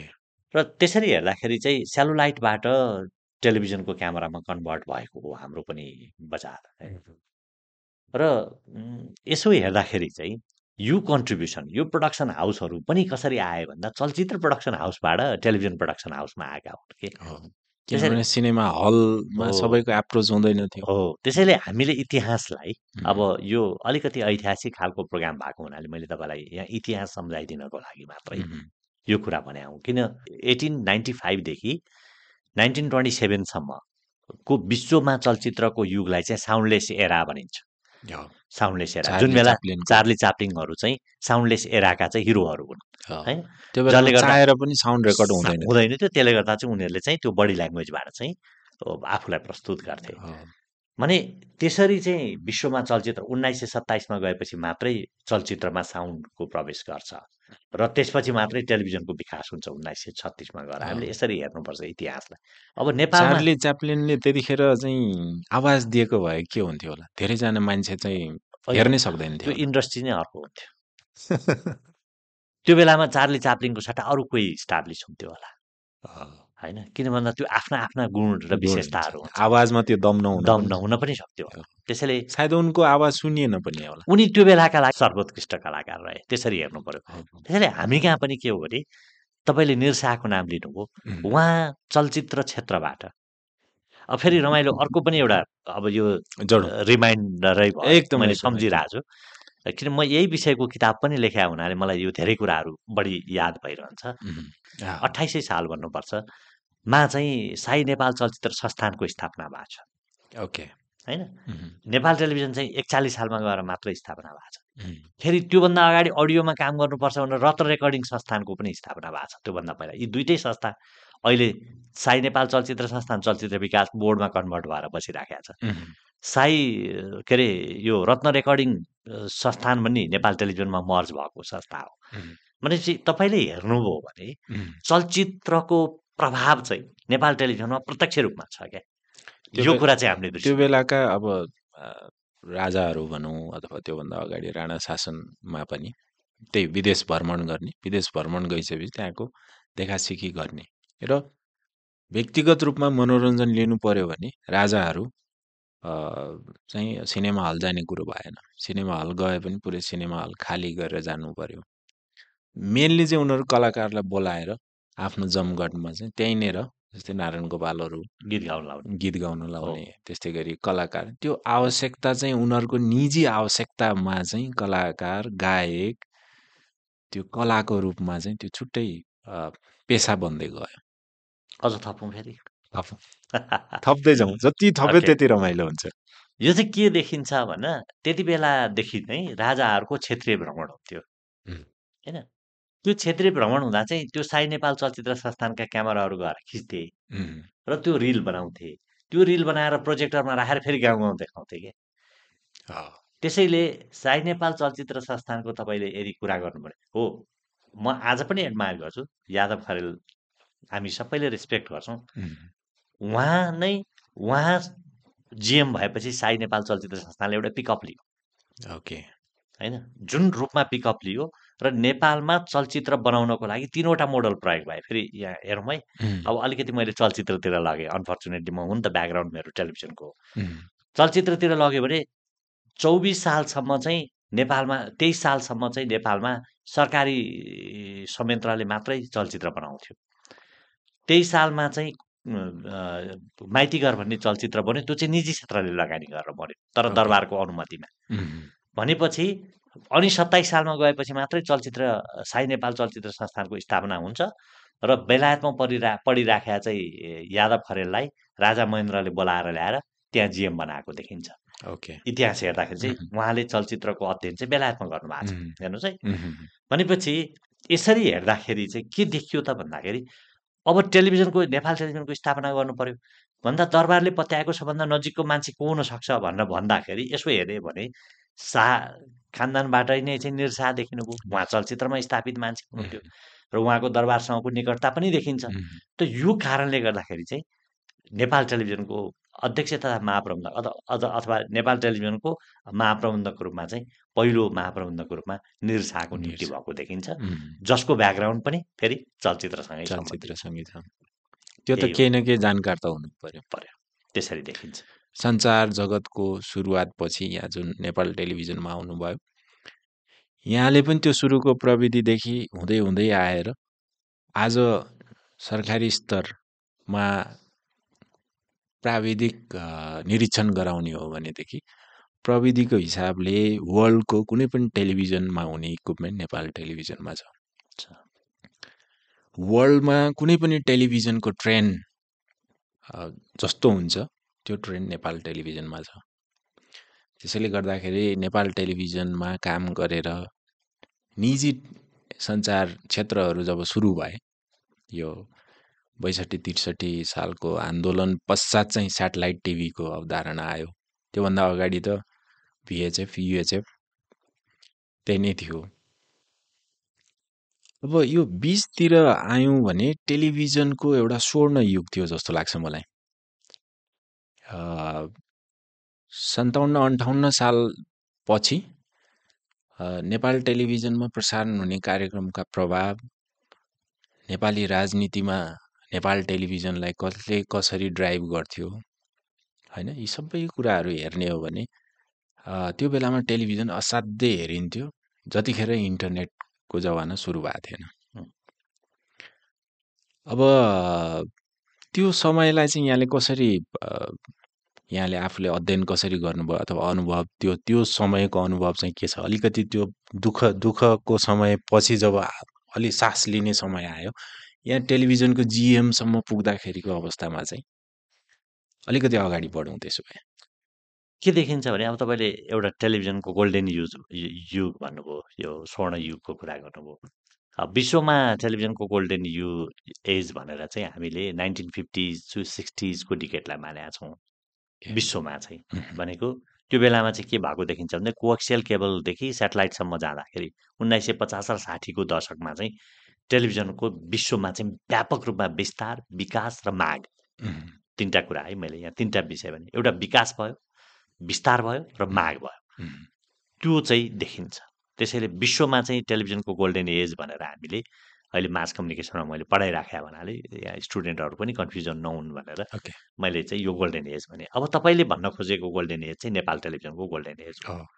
नेपाल टेलिभिजनको गोल्डेन एजलाई कसरी हामीले डिफाइन गरौँ भने त्यो मोनोपोली एज हो। त्यसलाई गोल्डेन एज कसरी भन्ने कि नभन्ने किनभने त्यहाँ त नेपाल टेलिभिजन एउटा मात्रै थियो अरू प्रतिस्पर्धी थिएनन्। जब उनासत्तरी सरी दुई हजार उनासाठी साल असारको बिस गते च्यानल नेपालले आफ्नो प्रसारण प्रारम्भ गर्यो। टेलिभिजनको इतिहासमा त्यो पहिलो विदेश बाहिरबाट। बाहिरबाट. हङकङबाट चाहिँ उसले आफ्नो सेटेलाइट मार्फत चाहिँ प्रसारण सुरु गरे देखिन्छ। भनेपछि म अलिक कन्फ्युज भएको छु यहाँ छप्पन्न साल असार बिस गते हो अथवा उनासाठी साल छप्पन्न साल असार बिस गते हुनुपर्छ। छप्पन्न साल उनासाठी होइन। छप्पन्न साल असारको बिस गते उसले चाहिँ च्यानल नेपालले नेपालमा चाहिँ प्रसारण सुरु गरेको देखिन्छ। नेपालबाट उसले अनुमति प्राप्त नगरे हुनाले हङकङबाट उसले आफ्नो सिग्नल चाहिँ प्रसारण गर्यो र उन्नाइस गते ए सरी उसले उन्नाइस गते प्रसारण सुरु गर्यो बिस गते चाहिँ नेपाल टेलिभिजनले आफूलाई सेटेलाइटमा लग्यो छप्पन्न साल ओके असारको बिस गते नेपाल. टेलिभिजनले आफूलाई सेटेलाइटमा लग्यो र त्यो बेलाको चाहिँ मोनोपोली एज हो त्यो बेलामा अरू प्रतिस्पर्धी थिएनन् र नेपाल टेलिभिजनले जे गर्यो त्यो सबैले हेर्थे र। नेपालमा श्रव्य दृश्य हेरिने एउटा मात्रै माध्यम भएको हुनाले नेपाल टेलिभिजनका त्यति बेलाका कार्यक्रमहरू पनि लोकप्रिय थिए। जनताले पनि नेपाल टेलिभिजनलाई हेर्थे र त्यसको प्रसारण पहुँच पनि देशभरि थियो। विश्वसनीयताको आधारमा पनि नेपाल टेलिभिजन विश्वसनीय थियो। जब निजी क्षेत्रको प्रवेश भयो। त्यसपछि नेपाल टेलिभिजनलाई एउटा प्रतिस्पर्धाको युगमा प्रवेश गर्यो भनेर हुँ। भन्नुपर्छ हामीले। मैले आफ्नो किताबमा पनि मैले यही कुरो लेखेको छु फेरि पनि मैले आफ्नो किताबलाई नै प्रमोट गरेँ यहाँनिर। किन मैले लेखेका कुराहरू त्यो इतिहासलाई काम लागुन् भन्दै लेखिदिए हुँ उम्, किनभने पछि अरूले लेख्लान् नलेख्लान् टुङ्गो छैन यत्रो समयसम्म कसैले लेखेनन् भनेर मैले लेखिदिएको हो। र त्यहाँ मैले के लेखेँ भन्दाखेरि एउटा मोनोपोली एज जुन अठार वर्षसम्म नेपाल टेलिभिजनले इन्जोय गर्यो त्यसले एउटा ठुलो छाप प्रभाव पार्यो र निजी क्षेत्रलाई टेलिभिजनमा लगानी गर्नसम्मको वातावरण चाहिँ उसले सृजना गरिदिएकै हो। हो। त्यो योगदान हो नेपाल टेलिभिजनको। जसरी सत्ताइस सालमा सिनेमाको साई ऊ गठन भयो। चलचित्र विकास बोर्ड सरी यो चलचित्र साई नेपाल चलचित्र संस्थान संस्थान। विकास भयो। त्यही चिज चाहिँ नेपाल टेलिभिजनले गरिदियो। त्यसले गर्दा र पछि गएर एकाउन्न सालमा आएर छयालिस सालको परिवर्तनपछि चलचित्र विकास बोर्डमा कन्भर्ट भयो। अब अहिले बोर्डले कसरी काम गरिरहेछ त्यो दोस्रो कुरा भयो। तर इतिहास त इतिहास हो नि। ठ्याक्कै त्यही कुरा चाहिँ नेपाल टेलिभिजनले गर्छ। र नेपाल टेलिभिजनले के गरिदियो त भन्दाखेरि नेपालमा अरू टेलिभिजन पनि आउन सक्छन् यसले मुनाफा कमाउन सक्छ। यो चाहिँ एउटा प्रतिस्पर्धी बजारमा आउन सक्छ भन्ने कुराको एउटा इन्भाइरोमेन्ट क्रिएट गरेका थियो। र हाम्रो डेमोक्रेसीले पनि के दियो त भन्दा अब निजी क्षेत्रले सञ्चार माध्यम खुल्न पाउने भन्ने कुराको व्यवस्था गरिदियो र नेपाल ओपन अप भयो। हेर्नुहोस् है। त्यसले गर्दा नेपाल टेलिभिजनको त्यो गोल्डन एजै हो त्यसलाई हामीले गोल्डन एजको रूपमा त्यसरी व्याख्या गर्ने हो भने पाइयो। नत्र। भने त्यो मोनोपोली एज हो। त्यसपछि अब नेपाल टेलिभिजन प्रतिस्पर्धाको चरणमा प्रवेश गर्यो तर समय चाहिँ फेरि नेपाल टेलिभिजन जसरी प्रयोग भएको थियो होइन अलिकति पछाडि फर्केर हेर्ने हो भने त्यो चाहिँ नितान्त राजदरबारसँग जोडिएर मात्रै त्यसले आफ्ना सामग्रीहरू प्रसारण गर्थ्यो। हामीले नै प्रत्यक्ष देखेको चाहिँ कस्तो हो भने जुन जनयुद्धकालका कुराहरू थिए। त्यसमा चाहिँ सञ्चारी सञ्चार माध्यमहरू चाहिँ प्रजातन्त्र आइसकेपछि पनि उनीहरू नियन्त्रित थिए। निजी क्षेत्रलाई आउन नदिनुको कारण पनि त मुख्य त्यही त हो नि। होइन? राज संस्थाको विरुद्धमा चाहिँ कुराहरू नआउन् अलिकति नियन्त्रणमा चाहिँ थियो। सञ्चार क्षेत्रहरू। सायद त्यस नियन्त्रण नभइदिएको भए के थाहा आज यो परिवर्तन पनि हुन्न थियो होला। थियो। पछि हामी मलाई याद छ सन्ताउन्न सालतिर हाम्रो दिनेश सुवेदी हुनुहुन्थ्यो। अहिले पनि हुनुहुन्छ। दिनेश सुवेदी सक्रिय रूपमै सञ्चार क्षेत्रमै हुनुहुन्छ। सा सार्वजनिक सुनवाई भन्ने कार्यक्रम उहाँले नेपाल टेलिभिजन सुरु गर्नु अ, चलाउनुहुन्थ्यो उहाँले र म त्यसको एउटा पार्टमा म पनि थिएँ। मसँग एउटा। क्यामेरा पनि थियो त्यो बेलामा। वान फिफ्टी क्यामेरा थियो। र हामी जोडिएका थियौँ त्यो अभियानमा। त्यतिखेरको त्यो दिनेश सुवेदी त्यतिखेरको पपुलर जर्नालिस्ट हुनुहुन्थ्यो जसले चाहिँ जनताका समस्याहरूलाई जस्ताको तस्तै राख्ने र सरकारवालाहरूलाई सोधेर चाहिँ त्यसको समाधान गरिदिने। त्यो क्रेज एकदम राम्रो थियो बिचमा अरू पत्रकारहरूले जुन जन जनता लक्षित पत्रकारिता गरे। जनपत्रिका प- पत्रकारिता गरे त्यतिखेरको पत्रकारितामा चाहिँ उहाँको राम्रो भूमिका थियो। जसले चाहिँ आफ्ना कुराहरू खुलेर त्यो मासमा आएर बोल्ने सार्वजनिक सुनवाई भन्ने कार्यक्रम थियो तर त्यो कार्यक्रम नेपाल टेलिभिजनमा बाट मात्रै प्रसारण हुनु हुन सक्थ्यो किनभनेदेखि अरू टेलिभिजन थिएनन् अब निजी स्तरबाट कार्यक्रमहरू उत्पादन भएको अवस्थामा चाहिँ सेन्सरसिप चाहिँ यस्तो धेरै लाग्थ्यो कि अहिले जस्तो यो स्वतन्त्र हामी जुन हिसाबले स्वतन्त्र छौँ मजाले आफ्नो अभिव्यक्ति स्वतन्त्रताको प्रयोग गरिरहेका छौँ सरकारलाई पनि हामीले कुरा राख्न सक्छौँ त्यो बेलाको परिस्थिति फरक थियो। उहाँले काटेका हरेक एपिसोड मलाई याद छ। म अलि अब प्राविधिक रूपमा काम गर्ने हुँदाखेरि म भिडियो सम्पादन पनि गर्थेँ। भिडियोमा पनि म हेरिदिन्थेँ। त्यो बेलामा उहाँ यति दगुड्नुहुन्थ्यो एउटा बाइकमा त्यो डिबी लिएर पुग्नु पर्यो। सेन्सरमा चाहिँ अब काट्ने आदेश आउँछ यो यो काट्नु एउटा विडम्बना के थियो भने अलिकति लामो होला तर स्थायी सरकार थिएन। त्यो बेलामा जब शान्ति सम्झौताभन्दा अगाडिको पालामा पनि स्थायी थिएन। नौ महिने सरकारहरू भइरहेको थियो नौ नौ महिनामा सरकार परिवर्तन भइरहेको थियो कहिले राजाले कसलाई ल्याउँथे कहिले के गर्थे। तर यो जुन सन्ताउन्न अन्ठाउन्नको बेला पनि जनयुद्धको बेला थियो। त्यो बेलामा चाहिँ नेपाल टेलिभिजनमा दुई चिज हाबी हुन्थ्यो। एउटा चाहिँ राज संस्थाको प्रत्यक्ष निगरानी र यतापट्टि पार्टीहरू। पार्टीहरू पनि जुन पार्टीको सरकार छ त्यसैको प्राय जिएम हुँदै आउँथ्यो। तर त्यति धेरै उनीहरूको भूमिका चाहिँ हुन थियो तर उनीहरूले त्यहाँ सेन्सरमा बसेर चाहिँ के हेर्थे भन्दाखेरि हाम्रो विरुद्ध बोल्यो कि बोलेन जनताले हाम्रो विरुद्ध विरुद्धमा बोलेको छ भने चाहिँ काट्ने, काटेर ल्याउनु भनेर भनिन्थ्यो। त्यो सङ्घर्ष गरेको मैले देखाएको छु। र एउटा स्वतन्त्रताको नाममा एउटा ठुलो क्रान्ति हुने कुरा चाहिँ त्यहीँबाट पनि सिम्टम देखिन्थ्यो। त्यो किनभने त्यो त एउटा आक्रोश थियो नि त। उहुँ, स्वतन्त्र अभिव्यक्ति भनेको। त जनताको त अधिकारलाई कुण्ठित नै पार्नु हो नि त। र त्यसपछि उहाँले असाध्यै दुःख गरेको देख्दाखेरि अब त्यति धेरै मलाई राजनीतिमा चासो चाहिँ हुँदैन थियो तर म राजनीतिका घटनाक्रममा चाहिँ प्रत्यक्ष रूपमा जोडिएका छु।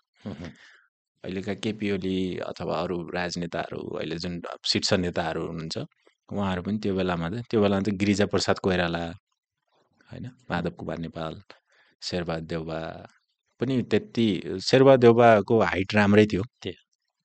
सुशील कोइरालाहरू हुनुहुन्थ्यो।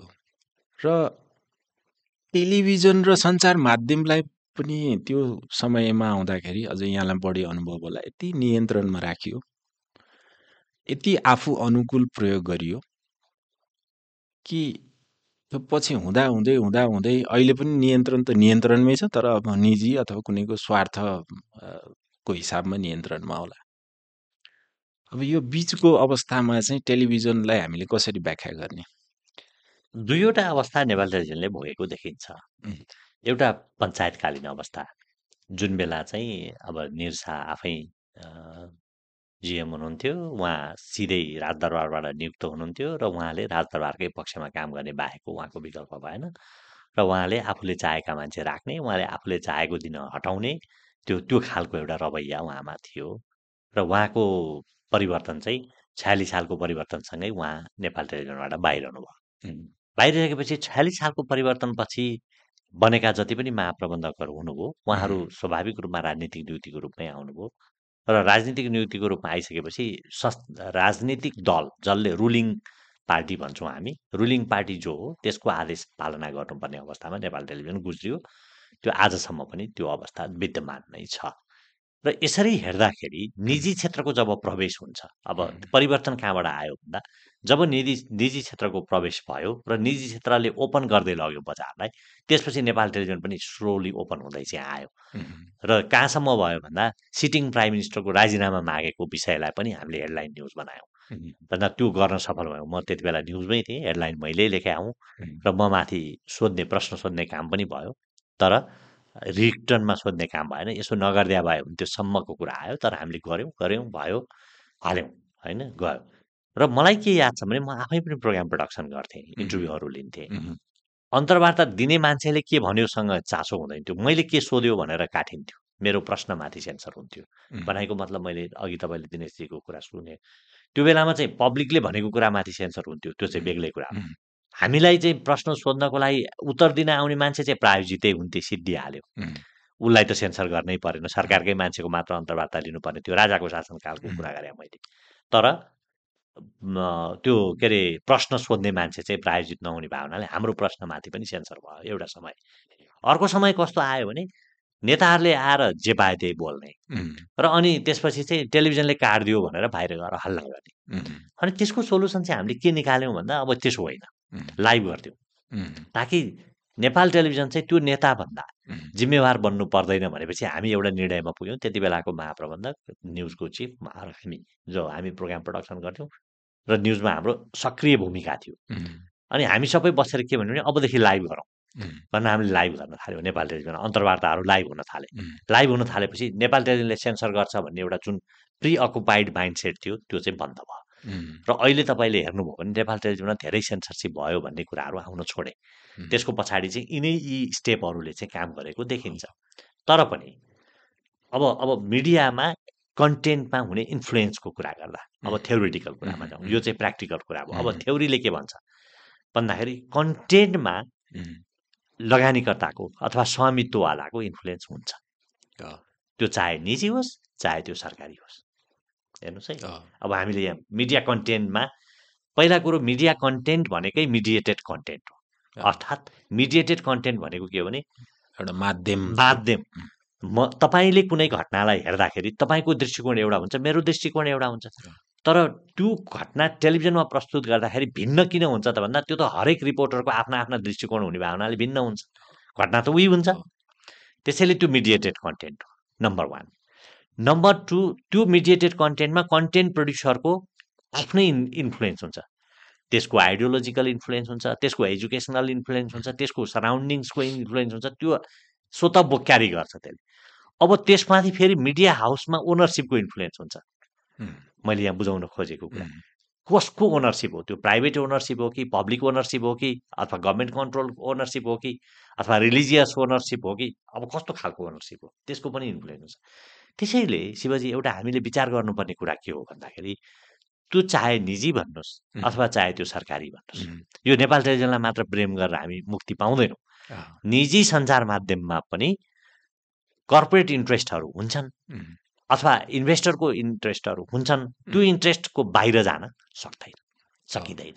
त्यो अवस्था अहिले अहिलेको त्यो अवस्था नेपाल टेलिभिजनमा। पनि भोगिराखेको छ। अलिकति यहाँलाई कसरी सम्झिनुहुन्छ दरबार हत्याकाण्डको बेलाको टेलिभिजनको केही अनुभवहरू छ? मजाले छ। त्यो कसरी अझ हामीले त एउटा शोक धुन मात्रै सुनेका थियौँ। र सायद सबै एक्टिभिटिजहरूलाई क्रमैसँग देखाएर प्रसारण गरेको नेपाल टेलिभिजनले नै थियो। त्यो के थियो? त्यो धेरै लामो टाइमसम्म शोक धुन मात्रै आयो। घटनाको बारेमा ठ्याक्क बाहिर कुरा आएन। हुन त अब त्यो कसरी घटनालाई बाहिर ल्याउने भन्ने पनि थियो होला होइन? कसरी याद गर्नुहुन्छ? यो बडो महत्त्वपूर्ण छ यो पनि। म धेरै घटनाको साक्षी हो। नेपालका राजनीतिक घटनाक्रमको खास गरी भन्नुहुन्छ भने एकाउन्न सालपछिका प्रत्येक घटनाक्रमको म प्रत्यक्ष साक्षी हुँ। म दरबार हत्याकाण्डको प्रत्यक्ष रिपोर्टिङमा म आफै संलग्न थिएँ। माओवादी जनयुद्धका प्रत्यक्ष रिपोर्टिङको संलग्न म आफै थिएँ। धेरै ठाउँमा मैले गएर रिपोर्टिङ गरेका थिएँ। र बासठी सालको जुन दरबारले कु गर्यो र डेमोक्रेसीमाथि धावा बोल्यो त्यसको पनि प्रत्यक्ष सहभागी मै थिएँ। त्यसैले गर्दा म दरबार तपाईँले सुनाउनु भएको अन्ठाउन्न साल जेठ उन्नाइस गतेको घटनाको कुरा हो। अ, हामी राति मेरो नौ बजीसम्म ड्युटी थियो। ड्युटी सकेर म घर फर्केका थिएँ। मेरो मिसेस पनि त्यो बेलामा नेपाल टेलिभिजनमै काम गर्नुहुन्थ्यो र उहाँ चाहिँ साढे दस बजी ड्युटी सकेर फर्किनु भएको थियो। दुई तिनवटा फोन चाहिँ नेपाल टेलिभिजनको न्युज रुममा आइसकेको रहेछ। आज केही भएको छ केही घटना भयो र भनेर सोध्या रहेछ। र घरमा साढे दस बजीतिर एउटा फोन आयो। मेरो दिदी चाहिँ हस्पिटलमा काम गर्नुहुन्थ्यो टिचिङ हस्पिटलमा। र उहाँलाई कस्तो खालको कडा आदेश आयो भने उहाँ आइसियुको इन्चार्ज हुनुहुन्थ्यो त्यति बेला। अनि के भनेर अब खबर आयो भने ल म्याडम गाडी अफिसबाट हिँडी हस्पिटलबाट हिँडिसकेको छ. तपाईँ लुगा लाएर रेडी हुनुहोस् तपाईँ तुरुन्तै हस्पिटल आउनुहोस्। बस। किन के कसो किन भनेर क्वेसन सोद्धाखेरि यो अरू मलाई थाहा छैन आदेश यही बस आदेश यही हो तपाईँ आउनुहोस् सिद्धि हो। जाँदाखेरि त्यो गाडी चाहिँ हामी बानेश्वर बस्थ्यौँ त्यो बेलामा गाडी चाहिँ चक्रपथ भएर लिएर गएछ। र टिचिङ हस्पिटल पुर्यायो रातभरि उहाँहरू बस्नुभयो हस्पिटलमा। उहाँहरू पुगेपछि थाहा भयो दरबार हत्याकाण्ड भयो भन्ने मैले दिदीलाई फोन गरेँ र यस्तो यस्तो भयो भने त्यति बेला मोबाइल सोबाइल त्यति छैन। ल्यान्डलाइनमै फोन गर्नुपर्ने धेरै कुरा गर्न नमिल्ने। अनि त्यसपछि दरबार हत्याकाण्ड भयो भन्ने भयो। अनि मलाई न्युजको चिफले मेरो घरमा चाहिँ त्यति बेला पनि टेलिफोन थियो। अनि न्युजको फेरि टेलिफोन पाउन गाह्रो थियो ल्यान्डलाइन तपाईँलाई थाहा छँदैछ होइन? बडा गाह्रो बडा मुस्किलले एउटा सोर्स लाएर टेलिभिजनको एक्टिभ रिपोर्टर भएको हुनाले मैले घरमा एउटा टेलिफोन लगाएको थिएँ। अनि त्यहाँबाट चाहिँ खबर आयो खबर आइसकेपछि न्युज चिफले फोन गर्नुभयो उहाँकोमा पनि थियो टेलिफोन। अनि लक्ष्मणजी दरबारमा केही गडबड भए जस्तो बुझ्नुहोस् न भन्नुभयो हामीले चाहिँ अब कसलाई सोध्ने सोध्ने त प्रधानमन्त्रीकैमा हो। प्रधानमन्त्री कहाँ फोन गरेर सोद्धाखेरि प्रधानमन्त्रीज्यूलाई चाहिँ आर्मी चिफ र आर्मी चिफ र दरबारको सचिव आएर लगिसक्नुभयो उहाँलाई लगिसकेका छ दरबारतिर जानुभएको छ। अब केही कु भए जस्तो छ। र हामी चाहिँ त्यो बेलामा शिक्षा मन्त्री हुनुहुन्थ्यो आमोद उपाध्याय। हामी चाहिँ आमोद दाई कहाँ गएर लुक्ने विचारमा छौँ भनेर उहाँले भन्नुभयो। हेर्नुहोस् प्रधानमन्त्रीको अत्यन्त नजिकको निजी सचिवले जो स्वकीय सचिव जो प्रधानमन्त्रीसँगै बस्नुहुन्छ। अब भन्नुहोस् स्थिति कहाँ छ? होइन गिरिजा प्रसाद कोइराला हुनुहुन्थ्यो। प्रधानमन्त्री. अनि त्यसपछि ल यस्तो यस्तो भन्यो के गर्ने? भनेपछि जाउँ अफिस भन्नुभयो। अनि मसँग मोटरसाइकल थियो। उहाँलाई लिन गएर हामी अफिस गयौँ राति। त्यति बेलाको जिएम हुनुहुन्थ्यो दुर्गानाथ शर्मा जस्तो लाग्छ मलाई। उहाँ विदेशमा हुनुहुन्थ्यो। विश्वप्रकाश मासके निमित्त जिएम हुनुहुन्थ्यो। उहाँलाई फोन गरेँ। उहाँले कुनै डिसिसनै दिन सक्नु भएन। के गर्ने के गर्ने? भनेपछि सबै दरबार हत्याकाण्ड भयो भन्ने कुरो हामीलाई थाहा भयो। तर भन्न सकिँदैन। अब को मरे को बाँचे के पनि भन्न सकिएन नसकेपछि मलाई लाग्छ हामीले राति बाह्र एक बजीतिरबाट शोकधुन बजाउन थाल्यौँ। र त्यति नै बेला गृहमन्त्री हुनुहुन्थ्यो अहिलेको राष्ट्रपति रामचन्द्र पौडेल। यदि मलाई सम्झना ठिकसँग छ भने मेबी हो यो करेक्ट हो मेरो सम्झना। उहाँले बिबिसीमा चाहिँ दरबारमा केही हत्या भएको छ र राजा लगायत सबै चाहिँ बितेको खबर छ भनेर उहाँले भनिदिनु भयो बिबिसीलाई भनिदिनु अब तर त्यो बिबिसीलाई भनेको कुरा त्यो तिन बजेतिरको घटना जस्तो लाग्छ मलाई। अब बिबिसीलाई उहाँले त्यो त भन्नुभयो आधिकारिक रूपमा अब त्यो हो कि होइन थाहा छैन उसले उहाँलाई कोट गरेर बिबिसीमा न्युज आउन थाल्यो। अब हामीले त्यतिको आधारमा त केही गर्न सक्ने कुरा भएन त्यसपछि हामी शोकधुन कन्टिन्यू गर्दै गयौँ। कन्टिन्यू गर्दै गयौँ बिहान उज्यालो भयो। बिहान उज्यालो भएपछि मलाई लाग्छ चार बजेतिरै हो। हाम्रो सबै टिम चाहिँ अफिसमा जम्मा भइसकेको थियो र गाडी लिएर हामी सबभन्दा पहिला चाहिँ बेलुवाटार गयौँ। बेलुवाटार सुनसान छ किन प्रधानमन्त्री निवासमा सोध्नु पऱ्यो अब दरबार त छिर्ने कुरो भएन दरबारको गेट अगाडिबाटै गएको थियौँ। अनि त्यसपछि त्यहाँ सुनसानै थियो। त्यसपछि बालुवाटार गयौँ। बालुवाटार सुनसान छ त्यसपछि सबैले के भन्यो भने होइन राज परिषदमा केही भइरहेछ। त्यहाँ जानु पऱ्यो भनेर पनि राज परिषदमा आयौँ। राज परिषदमा चाहिँ भक्तबहादुर कोइराला भन्ने सचिव हुनुहुन्थ्यो। उहाँ चाहिँ एकदम बिहानै आएर बसिरहनु भएको अलिकति डराएको आत्तिएको हताश भएको जस्तो मुडमा हुनुहुन्थ्यो। हामीलाई भेट्नु त भयो। मलाई केही थाहा छैन बाबु यहाँ मसँग कुरै नगर्नुहोस् तपाईँहरू गइहाल्नुहोस् भनेर उहाँले फर्काइदिनु। त्यसपछि छाउनी हस्पिटलमा भनेपछि ल जाउँ त भनेर हामी छाउनी हस- हस्पिटलतिर लाग्यौँ। त्यति बेला बिहानको साढे पाँच जति भएको छ। छाउनी हस्पिटल हामी चाहिँ छ बजे केही समाचार बजाउने भनेर दौडिरहेछौँ त्यो विचार गर्नुहोस् है। छाउनी हस्पिटल गएको भगवान् पाउमा पुगेपछि हामीलाई त्यहाँबाट आर्मीले भित्र प्रश्न दिएन। दिएन। अनि नदिइसकेपछि त अब यहीँ छ। कोर कुरो त यहीँ छ भन्ने नै थाहा थियो हामीलाई। नदिएपछि हामी त्यहाँ कुरिरह अनि एउटा हेलिकप्टर आयो आर्मीको हेलिप्याडमा ल्यान्ड भयो र सुनेअनुसार ज्ञानेन्द्र त्यो हेलिकप्टरमा आउनुभयो र उहाँको कार्गेटसहित आर्मी हस्पिटलभित्र प्रवेश गर्यो। त्यो हामीले हेरिरहेछौँ. खिच्न सकिएन। त्यो क्यामेरा लिएर त जानै दिएन हामी हिँड्दै हिँड्दै चाहिँ एउटा एज अ पब्लिक चाहिँ हामी त्यहाँ छेउमा पुगेर बसेर हेरिरहेको थियौँ। अनि उहाँभित्र गइसकेपछि चाहिँ आधा घन्टा पैँतालिस मिनट जति पछि उहाँहरू निस्किनुभयो र अनि हामीले के थाहा पायौँ भने त ल अब चाहिँ राजा ज्ञानेन्द्रलाई चाहिँ राज परिषदको चाहिँ घोषणा गर्ने भयो। राज परिषदमा एनाउन्समेन्ट हुन्छ भन्ने खबर आयो। खबर आएपछि हामी त्यहाँबाट हत्तरपत्त गाडी लिएर फेरि राज परिषदमा गयौँ। राज परिषदमा गएपछि तपाईँले त्यो सिन सम्झिनुभयो भने गिरिजा प्रसाद कोइराला साइडमा उभिनु भएको थियो। केशरजङ रायमाझीले कामदै कामदै एउटा पेपर पढ्नुभयो र उहाँले भन्नुभयो कि दरबारमा सबै मान्छेको हत्या मृत्यु भयो र राज प्रतिनिधि परिषदको संयोजक चाहिँ दिपेन्द्रलाई थुक्ने र चाहिँ ज्ञानेन्द्र सरकारले चाहिँ यो सञ्चालन गर्ने भन्ने कुराको घोषणा भयो र त्यो घोषणा हुन नपाउँदै फेरि खबर आयो कि हनुमान ढोकामा चाहिँ उहाँले श्रीपेज लाउने भन्ने खबर आयो। अब हनुमान ढोका छिर्नको लागि त हामीलाई लबेदा सुरुवाल चाहियो। त्यसपछि हत्तरपत्त क्यामराम्यान किरण चित्रकार म अहिले पनि सम्झन्छु। उहाँको घर भीमसेन मेरो घर बानेश्वर उम्, उहाँ दौडेर एउटा गाडी लिएर भीमसेन थान जानुभयो म दौडेर मेरो घरमा फोन थियो मैले त्यहीँ कतैबाट फोन गरेर चाहिँ ल तुरुन्तै मेरो दौरा सुरुवाल चाहिँ रेडी गरिदिनु भने मैले दौडेर गएर घरमा गएर दौरा सुरुवाल लगाएर हामी हनुमान ढोका आयौँ। हनुमान ढोका आउँदा त्यहाँ भेटी चढाएको यदि तपाईँ त्यो सिन याद गर्नुहुन्छ भने त्यहाँ श्रीपेज लाएर राजा ज्ञानेन्द्रमाथि भेटी चढाउने काम भयो। र त्यो काम सकिएपछि त्यो प्रोसेसन सुरु भयो त्यहाँबाट हनुमान ढोकाबाट। त्यो प्रोसेसन सुरु भएर ठ्याक्कै राजदरबारको त्यो मूल गेटबाट त्यो उम्. प्रोसेसन भित्र पस्दाखेरि घन्टाघरमा बाह्र बजे ट्वाङ ट्वाङ ट्वाङ घन्टी हाल्यो। त्यो दिन। हामी बाटोभरिको प्रोसेसन खिच्दैछौँ। घन्टी हान्यौँ घन्टी हानिसकेपछि मलाई क्यामराम्यानले के भन्यो भने ए ल यो त साइड परेन यार। यो सुपर साइड होइन। यो मान्छे ठिक समयमा पसेन भनेर भन्छ त्यहाँ ठुलो स्वर छ उसको किरण चित्रकारको अब अहिले चुप लाग्नुहोस् नगराउनुहोस् भने मैले। हामीलाई त्यो दरबारभित्र प्रोसेसन पसेपछि हाम्रो काम सिद्धि त्यो हामीलाई बाह्र बजेको बाह्र बजेको अशुभ भयो भन्ने थियो। हामीलाई। त्यो भनेकै हो हामीले कुरा गरेकै हो। फेरि. मैले आज बनाएर भने होइन बाह्रै बजी छिर्या हो यो इतिहास मेटिँदैन। होइन? बाह्र बजे नै छिरेको. राजदरबारको गेटभित्र। त्यो चाहिँ मलाई याद छ। त्यसपछि राजा ज्ञानेन्द्र. राजदरबारको गेटभित्र मूल ढोकाबाट प्रवेश चाहिँ त्यो श्रीपेस लाएर पहिलो पटक प्रवेश चाहिँ उहाँ बाह्रै बजे गर्नु। त्यो हेरेरै गरिएको थियो कि? होइन पर्न पर- पर्न गयो ओके। हो भयो के भने हनुमान डोकामा चाहिँ त्यो भेट त्यो त्यो दर्शन बेलामा अब राजाहरूसँग त ऊ डाइरेक्ट सम्पर्कै भएन नि। त्यो आफ्नो हिसाबले घटनाक्रम अगाडि बढ्दै बढ्दै गयो। र उहाँले टाइमिङ राख्ने कुरा भएन। पार्टीहरूलाई थाहा थियो होला। होइन त्यस्तो होइन। त्यो अटोमेटिक बन्दै गयो कि। मलाई लाग्छ त्यो सबै प्लानमा भइरहेको जस्तो देख्छु क्या म चाहिँ है। अब आई डोन्ट नो रहस्यमय छ। रहस्यमय छ होइन। भित्र प- प्रवेश भयो। प्रवेश भएपछि हामी त्यो कुरा गऱ्यौँ हामीलाई भित्र प्रवेश गरिदिएन हामीलाई त न्युज बनाउने हतार भयो। त्यहाँबाट हामी गाडी चढेर। नौ सय सन्ताउन्न नम्बरको मारुति कार थियो हामीसँग। त्यो मारुति पनि एट हन्ड्रेड छ नि। त्यो कार थियो त्यो हामीसँग। त्यो कार लिएर हामी पुतली सडक मात्र के आएका थियौँ।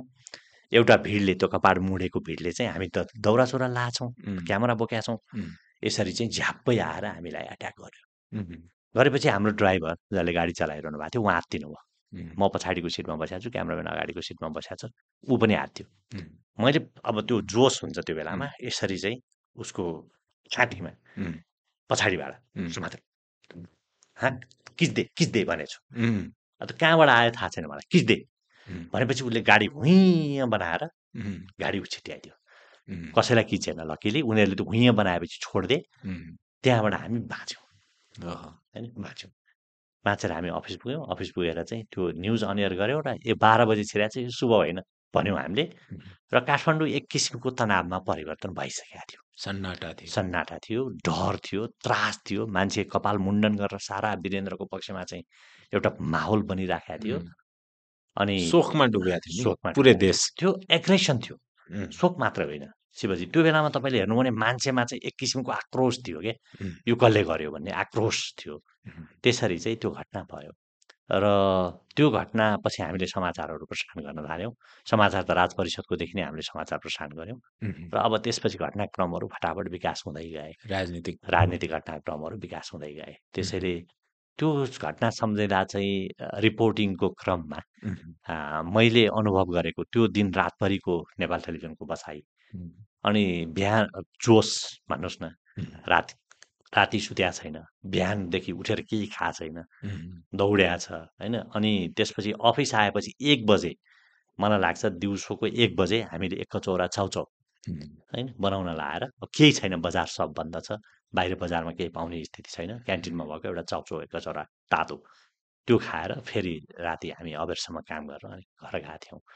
त्यो सम्झँदा चाहिँ मलाई लाग्छ जीवनमा अलिक काम गरिएछ भने जस्तो कहिलेकाहीँ आउँछ। सम्झन सम्झिँदाखेरि पनि त्यो अलि दुःखद घटनै थियो। अझ भोलिपल्टको घटना पनि भोलिपल्ट हो वा पर्सिपल्ट हो? आज म ठ्याक्कै डेट त बिर्सेँ। सायद तिन दिन पछि पछि चाहिँ अन्त्येष्टि अन्त्येष्टि भयो। अन्त्येष्टिको त्यो रिपोर्टिङ वीरेन्द्र ए सरी दिपेन्द्रलाई मृत मृत घोषणा गरियो तिन। दिनपछि. होइन? अनि अन्त्येष्टि गर्न चाहिँ फेरि विदेशी पाहुनाहरू नबोलाउने भन्ने एउटा निर्णय भयो दरबारबाट तपाईँले. सुन्नु भएको छ त्यसपछि चाहिँ ल त्यो प्रोसेसन चाहिँ अब खिच्न भनेर जानु पर्यो भनेर हामी गयौँ। आर्मी हस्पिटलमा चाहिँ यसरी डेड बडीहरू सबै लगाए राखिया छ अब नेपाल टेलिभिजनलाई त एक्सेस हुने नै भयो। खिच्न जाँदाखेरि मैले चाहिँ के देखेँ भने एउटा मुखुन्डो अ, जस्तो लगाएको किन हामीले के सुनेको थियौँ भने रानी ऐश्वर्यको चाहिँ टाउकोबाट गोली छिरेको छ भनेर उहाँको मुख चाहिँ छेदविच्छेद छ भन्ने बाहिर समाचार आएको थियो। तर उहाँको चाहिँ मास्कले ढाकिया थियो। नजिकबाट हेरेको थिएँ मैले। मलाई लाग्छ म चाहिँ उहाँहरूको डेड बडीको पाँच सात मिटर नजिकबाट हेर्ने पात्र पनि हुँ। ओके। त्यति नजिकबाट मैले हेरेँ र त्यसपछि हामी प्रोसेसनमा खिच्दै खिच्दै हामी अगाडि अगाडि गयौँ अनि अगाडि अगाडि अझ गिरिजाप्रसाद कोइरालाले ढुङ्गा हानेको भगवान् पाउमा त त्यो. घटना त तपाईँलाई ताजै छ। हामी. त्यहीँ थियौँ। अनि त्यहाँ हामी त्यो गाडी हाम्रो गाडीलाई चाहिँ अलि अगाडि थियौँ। प्रधानमन्त्रीको गाडी अलि पछाडि थियो उहाँको गाडीमा ढुङ्गा हानिहाले। अब कुनै पनि बेला हाम्रो अब हामी त मारुति भ्यान न चढ्थ्यौँ त्यो बेलामा होइन. मारुति भ्यान त्यो दिन चाहिँ हामीले भ्यान लिएर गएको थियौँ। त्यो कार चाहिँ असिल भयो भनेर मारुति भ्यान लिएर गइरहेको थियौँ। हामी त्यो प्रोसेसनमा चाहिँ बाहिर चक्रपथमा जाँदाखेरि बाहिरबाट ढुङ्गा हानिराखेको थियो चक्रपथमा कर्फ्यू लाएको थियो। तर मान्छेहरू बसेर ढुङ्गा चक्रपथको तिन सय मिटरको दूरीमा चाहिँ कर्फ्यू थियो। तर मान्छे कहाँ लुकेर बसेर ढुङ्गा हान्थे हामीलाई? ढुङ्गा हान्दै हामी पशुपति पुग्यौँ। पशुपति पुगेर सबै प्रोसेसन सकेर राति मलाई लाग्छ नौ साढे नौ बजीतिर हामी फर्किँदै थियौँ। मैती देवीमा आइपुगेपछि माथि छतबाट चाहिँ भुरुरुर चाहिँ हाम्रो त्यो गाडीमाथि ढुङ्गा बर्स्यो। अब चाहिँ मरियो भन्ने थियो हामीलाई। त्यो बेलामा चाहिँ मऱ्यौँ भन्ने लागेको थियो। यति ढुङ्गा बर्स्यो कि तपाईँ न पछाडि जान सकिन्छ न अगाडि जान सकिन्छ। हेर्नुहोस् है बाटो सुनसान छ हाम्रो मात्रै गाडी छ ढुङ्गा बर्सिरहेछ। अब कहाँ जाने? अब जे त होला अब जानै त अघि नै बढ्नु पर्यो। भनेर चाहिँ अब त्यो बेलामा चाहिँ हामीसँग एकजना कराते खेल्ने ड्राइभर थियो। उसले हामीलाई अगाडि लिएर गयो र गाडी त कच्याकुचुक भयो गाडी ढुङ्गा लकिली एउटा पनि भित्र पसेन। र हामी चाहिँ अफिस पुग्यौँ र त्यसरी हामी बाँचियो सञ्चारकर्मीहरू त आन्दोलनका प्रत्यक्षदर्शी पनि भए र अझ यहाँ त झन् धेरै लामो कालखण्डका विभिन्न घटनाक्रमसँग रुबरु हुनुहुन्छ। धेरै जोखिमपूर्ण पत्रकारिता पनि फेरि पत्रकारहरूले गरेका छन् जनयुद्ध कालमा। कतिचोटि त म पनि त्यसमा परेको छु। त्यतिखेर चाहिँ अब सत्ता पक्ष र विद्रोही पक्ष भनिन्थ्यो। अलिकति विद्रोही पक्षको कुरा आउने बित्तिकै दायाँ बायाँ केही हुँदैन थियो। हाम्रै पनि टाउकोमा बन्दुक राखेर। अब त्यो कुनै पार्टी विशेष नभनौँ त्यो एउटा समय परिस्थिति थियो। थियो। भ्रष्टाचारका कुराहरू हुने। अब नीतिगत भ्रष्टाचारको त त्यो लहरो लामै छ। त्यस्तो बेलामा पनि सञ्चारकर्मीहरू पत्रकारहरूलाई चाहिँ जोखिम नै थियो। कति त कतिले त ज्यान पनि गुमाउनु भयो। होइन? त्यो पनि एउटा दुःखद ऊ छ। अब खैर अलिकति इतिहासमा हामीले सायद केही संवेदनशील विषयमा पनि हामीले एउटा स्टोरी भन्यौँ। स्टोरी नभएर त्यो यथार्थ पनि हो तर यो अल अबाउट स्टोरी चाहिँ के हो भने अनुभवको स्टोरी हो। त्यही। त्यो काल्पनिक त होइन। भोलि लक्ष्मण हुमागाईसँग यो कुरा गर्ने कुनै प्लेटफर्म कुनै सञ्चार माध्यम प्रसङ्ग मिल्छ मिल्दैन। तर मेरो उद्देश्य चाहिँ के हो भने राजनीति अथवा विभिन्न क्षेत्रका व्यक्तिहरूले चाहिँ हरेक जीवनमा एउटा न एउटा स्टोरी हुन्छ। उनीहरूले त्यो स्टोरी पनि भन्न जरुरी छ। कुन समयमा कुन परिस्थितिमा यहाँले बोलिराख्दाखेरि अगाडि अथवा हेर्ने दर्शक श्रोता अथवा अगाडि बस्ने मान्छेहरूले यहाँलाई चाहिँ त्यो अर्कै हिसाबले जज गरिरहेको हुनसक्छ नि। यहाँको ब्याकग्राउन्ड थाहा नपाएको हुनसक्छ मेरो मेन उद्देश्य चाहिँ त्यही हो। इभन राजनीतिक व्यक्तित्वहरूका पनि विभिन्न परिस्थितिमा उनीहरूलाई अर्कै हिसाबले मूल्याङ्कन गरिएको हुनसक्छ तर वास्तवमा हरेक मान्छेका आफ्ना आफ्ना कथा हुन्छन्। त्यसरी नै प्रस्तुत गरौँ भन्ने लाग्छ। अलिकति समयको पाबन्दी पनि नरहेको कारणले गर्दाखेरि हजुर पनि गर्नु परेन। हुन्छ। त्यसको मजा पनि छ। अब निजी क्षेत्रको चाहिँ आगमन भयो टेलिभिजन। निजी क्षेत्रका टेलिभिजनहरू असाध्यै बैसठी त्रिसठी सालको आन्दोलन पश्चात वार वार्ती नेपालमा टेलिभिजनहरू चाहिँ आए। अब त्यहाँदेखि अहिलेसम्मको अवस्थालाई चाहिँ यसलाई धेरै लामो नबनाऊ। त्यहाँदेखि अहिलेसम्मको अवस्थामा हामी आइपुग्दा चाहिँ कस्तो लाग्छ यहाँलाई? के के परिवर्तन भए अथवा उपलब्धिहरू के के भए त यो अ, टेलिभिजन इन्डस्ट्रीमा? अलिकति फेरि विश्वमा लैजाउँ है। हजुर। विश्वमा के देखिन्छ भने म बडा विश्व अ, इतिहास र नेपालको इतिहासलाई म कम्पेयर गरेर अध्ययन गरिरहेको हुन्छु जहिले पनि हेर्दा। उहुँ, विश्व इतिहासमा पहिलो विश्वयुद्ध अठार सय चौधदेखि अठार सय अठारसम्म चार वर्ष भयो र त्यसले चाहिँ मनोरञ्जनको ठुलो डिमान्ड गर्यो। त्यो सन्तासबाट मुक्त भएपछि रेडियोको विकास भएको देखिन्छ। एउटा इन्ट्रेस्टिङ छ कि? अनि दोस्रो विश्वयुद्ध अठार सय उन्चालिसदेखि उन्नाइस सय पैँतालिससम्म ओए उन्नाइस सय उन्चालिसदेखि उन्नाइस सय पैँतालिससम्म भयो र त्यसपछि टिभीको व्यापक रूपमा विस्तार भयो। नेपालमा पनि जनयुद्ध जुन फेरि दुई हजार बाहन्न सालबाट सुरु हुन्छ. र दुई हजार पैँसठी सालमा आएर टुङ्गिन्छ।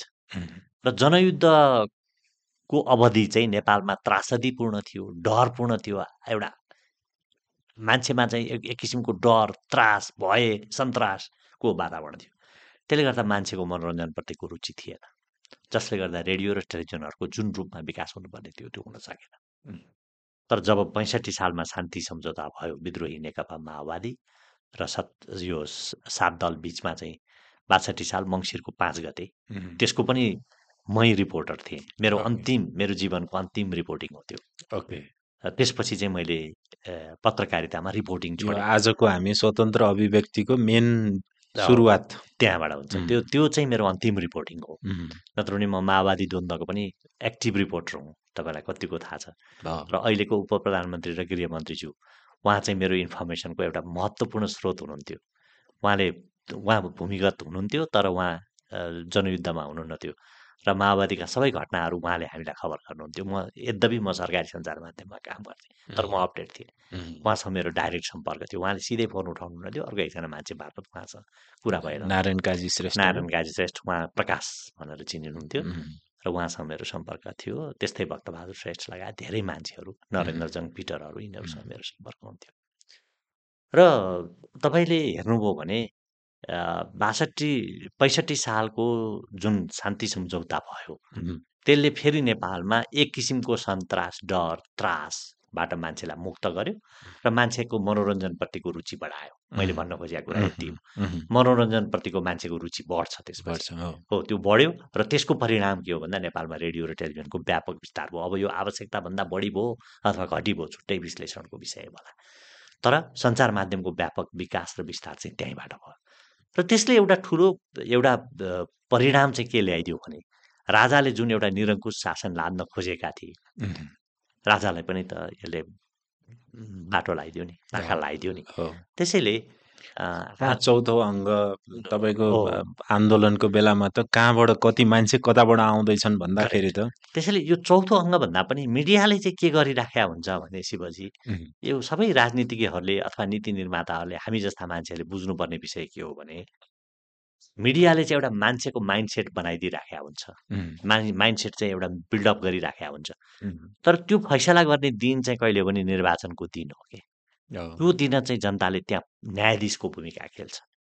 त्यसैले सञ्चार माध्यमहरूमा नकारात्मक न्युजहरू आउँदा त्यसलाई बेलैमा करेक्सन गरेनन् कुनै पनि पोलिटिकल पार्टी अथवा कुनै पनि व्यक्ति अथवा कुनै पनि संस्थाले भने त्यसको परिणाम चाहिँ सकारात्मक हुँदैन।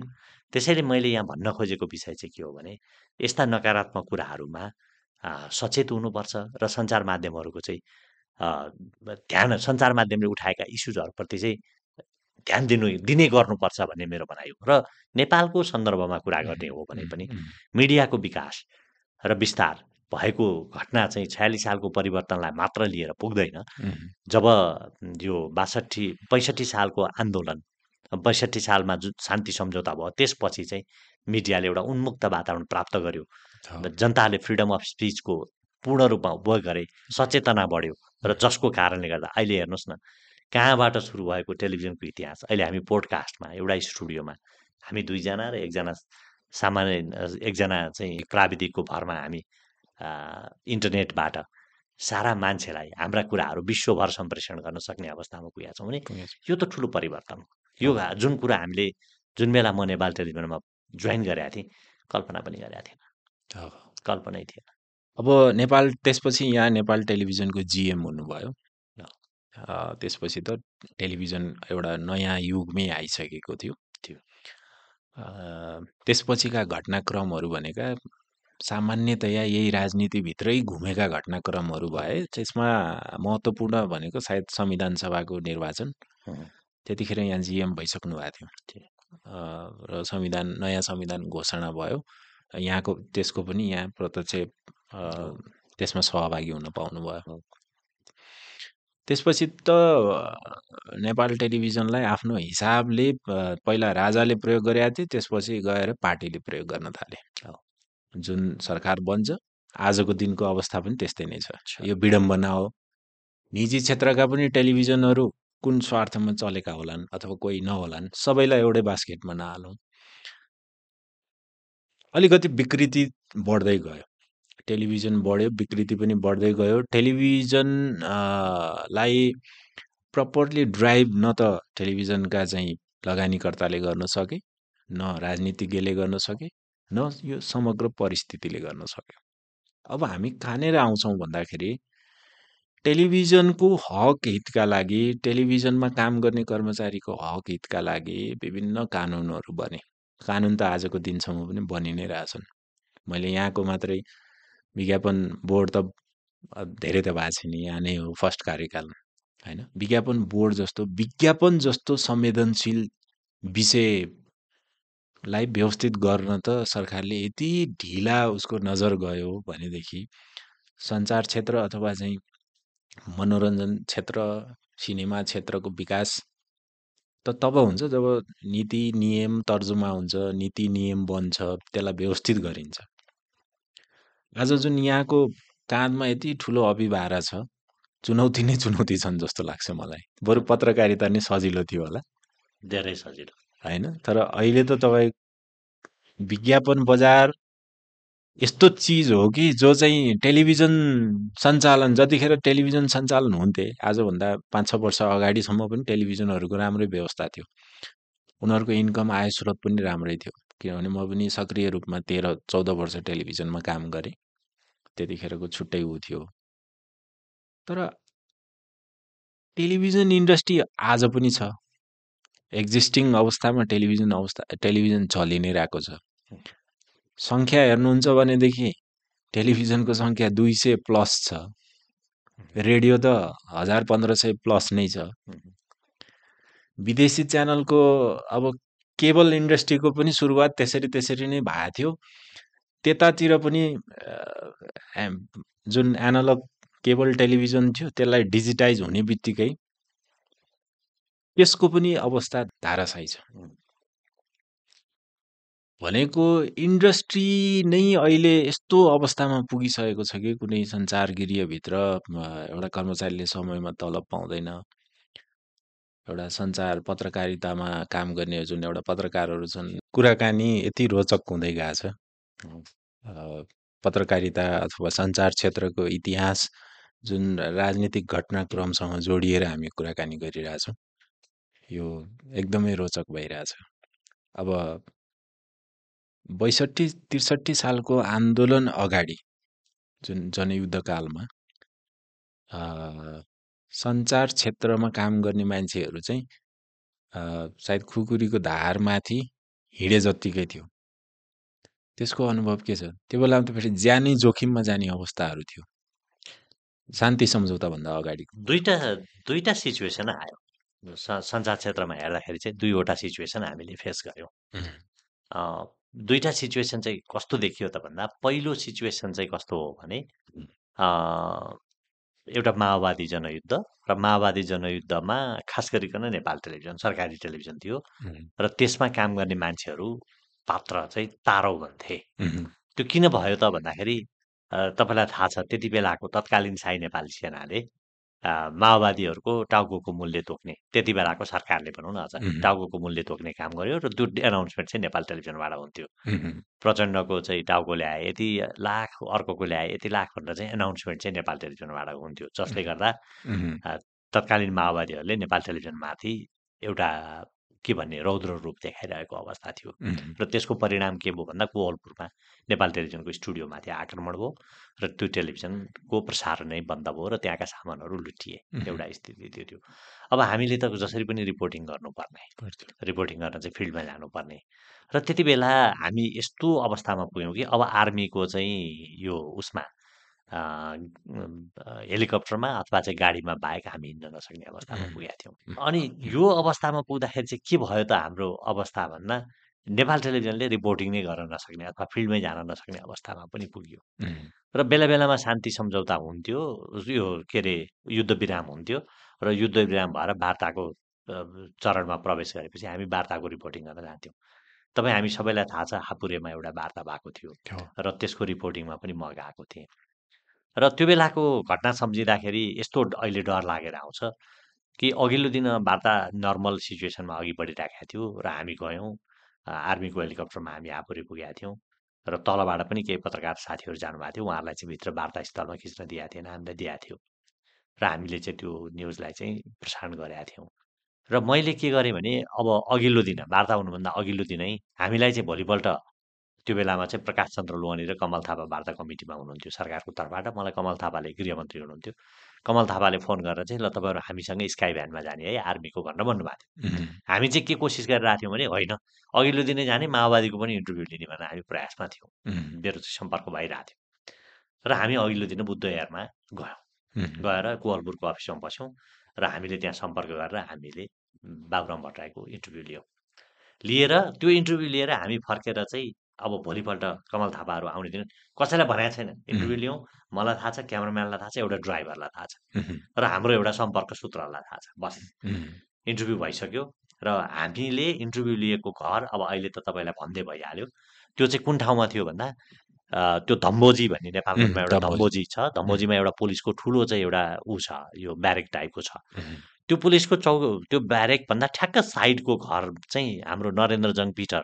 जो चाहिँ पत्रकार पनि हुनुहुन्थ्यो साहित्यकार पनि हुनुहुन्छ माओवादी जनयुद्धमा सहभागी हुनुहुन्थ्यो उहाँको घर रहेछ। त्यहाँ गएर हामीले इन्टरभ्यू लियौँ बाबुराम भट्टराई र कृष्णबहादुर महरा त्यही घरमा बस्नु भएको थियो।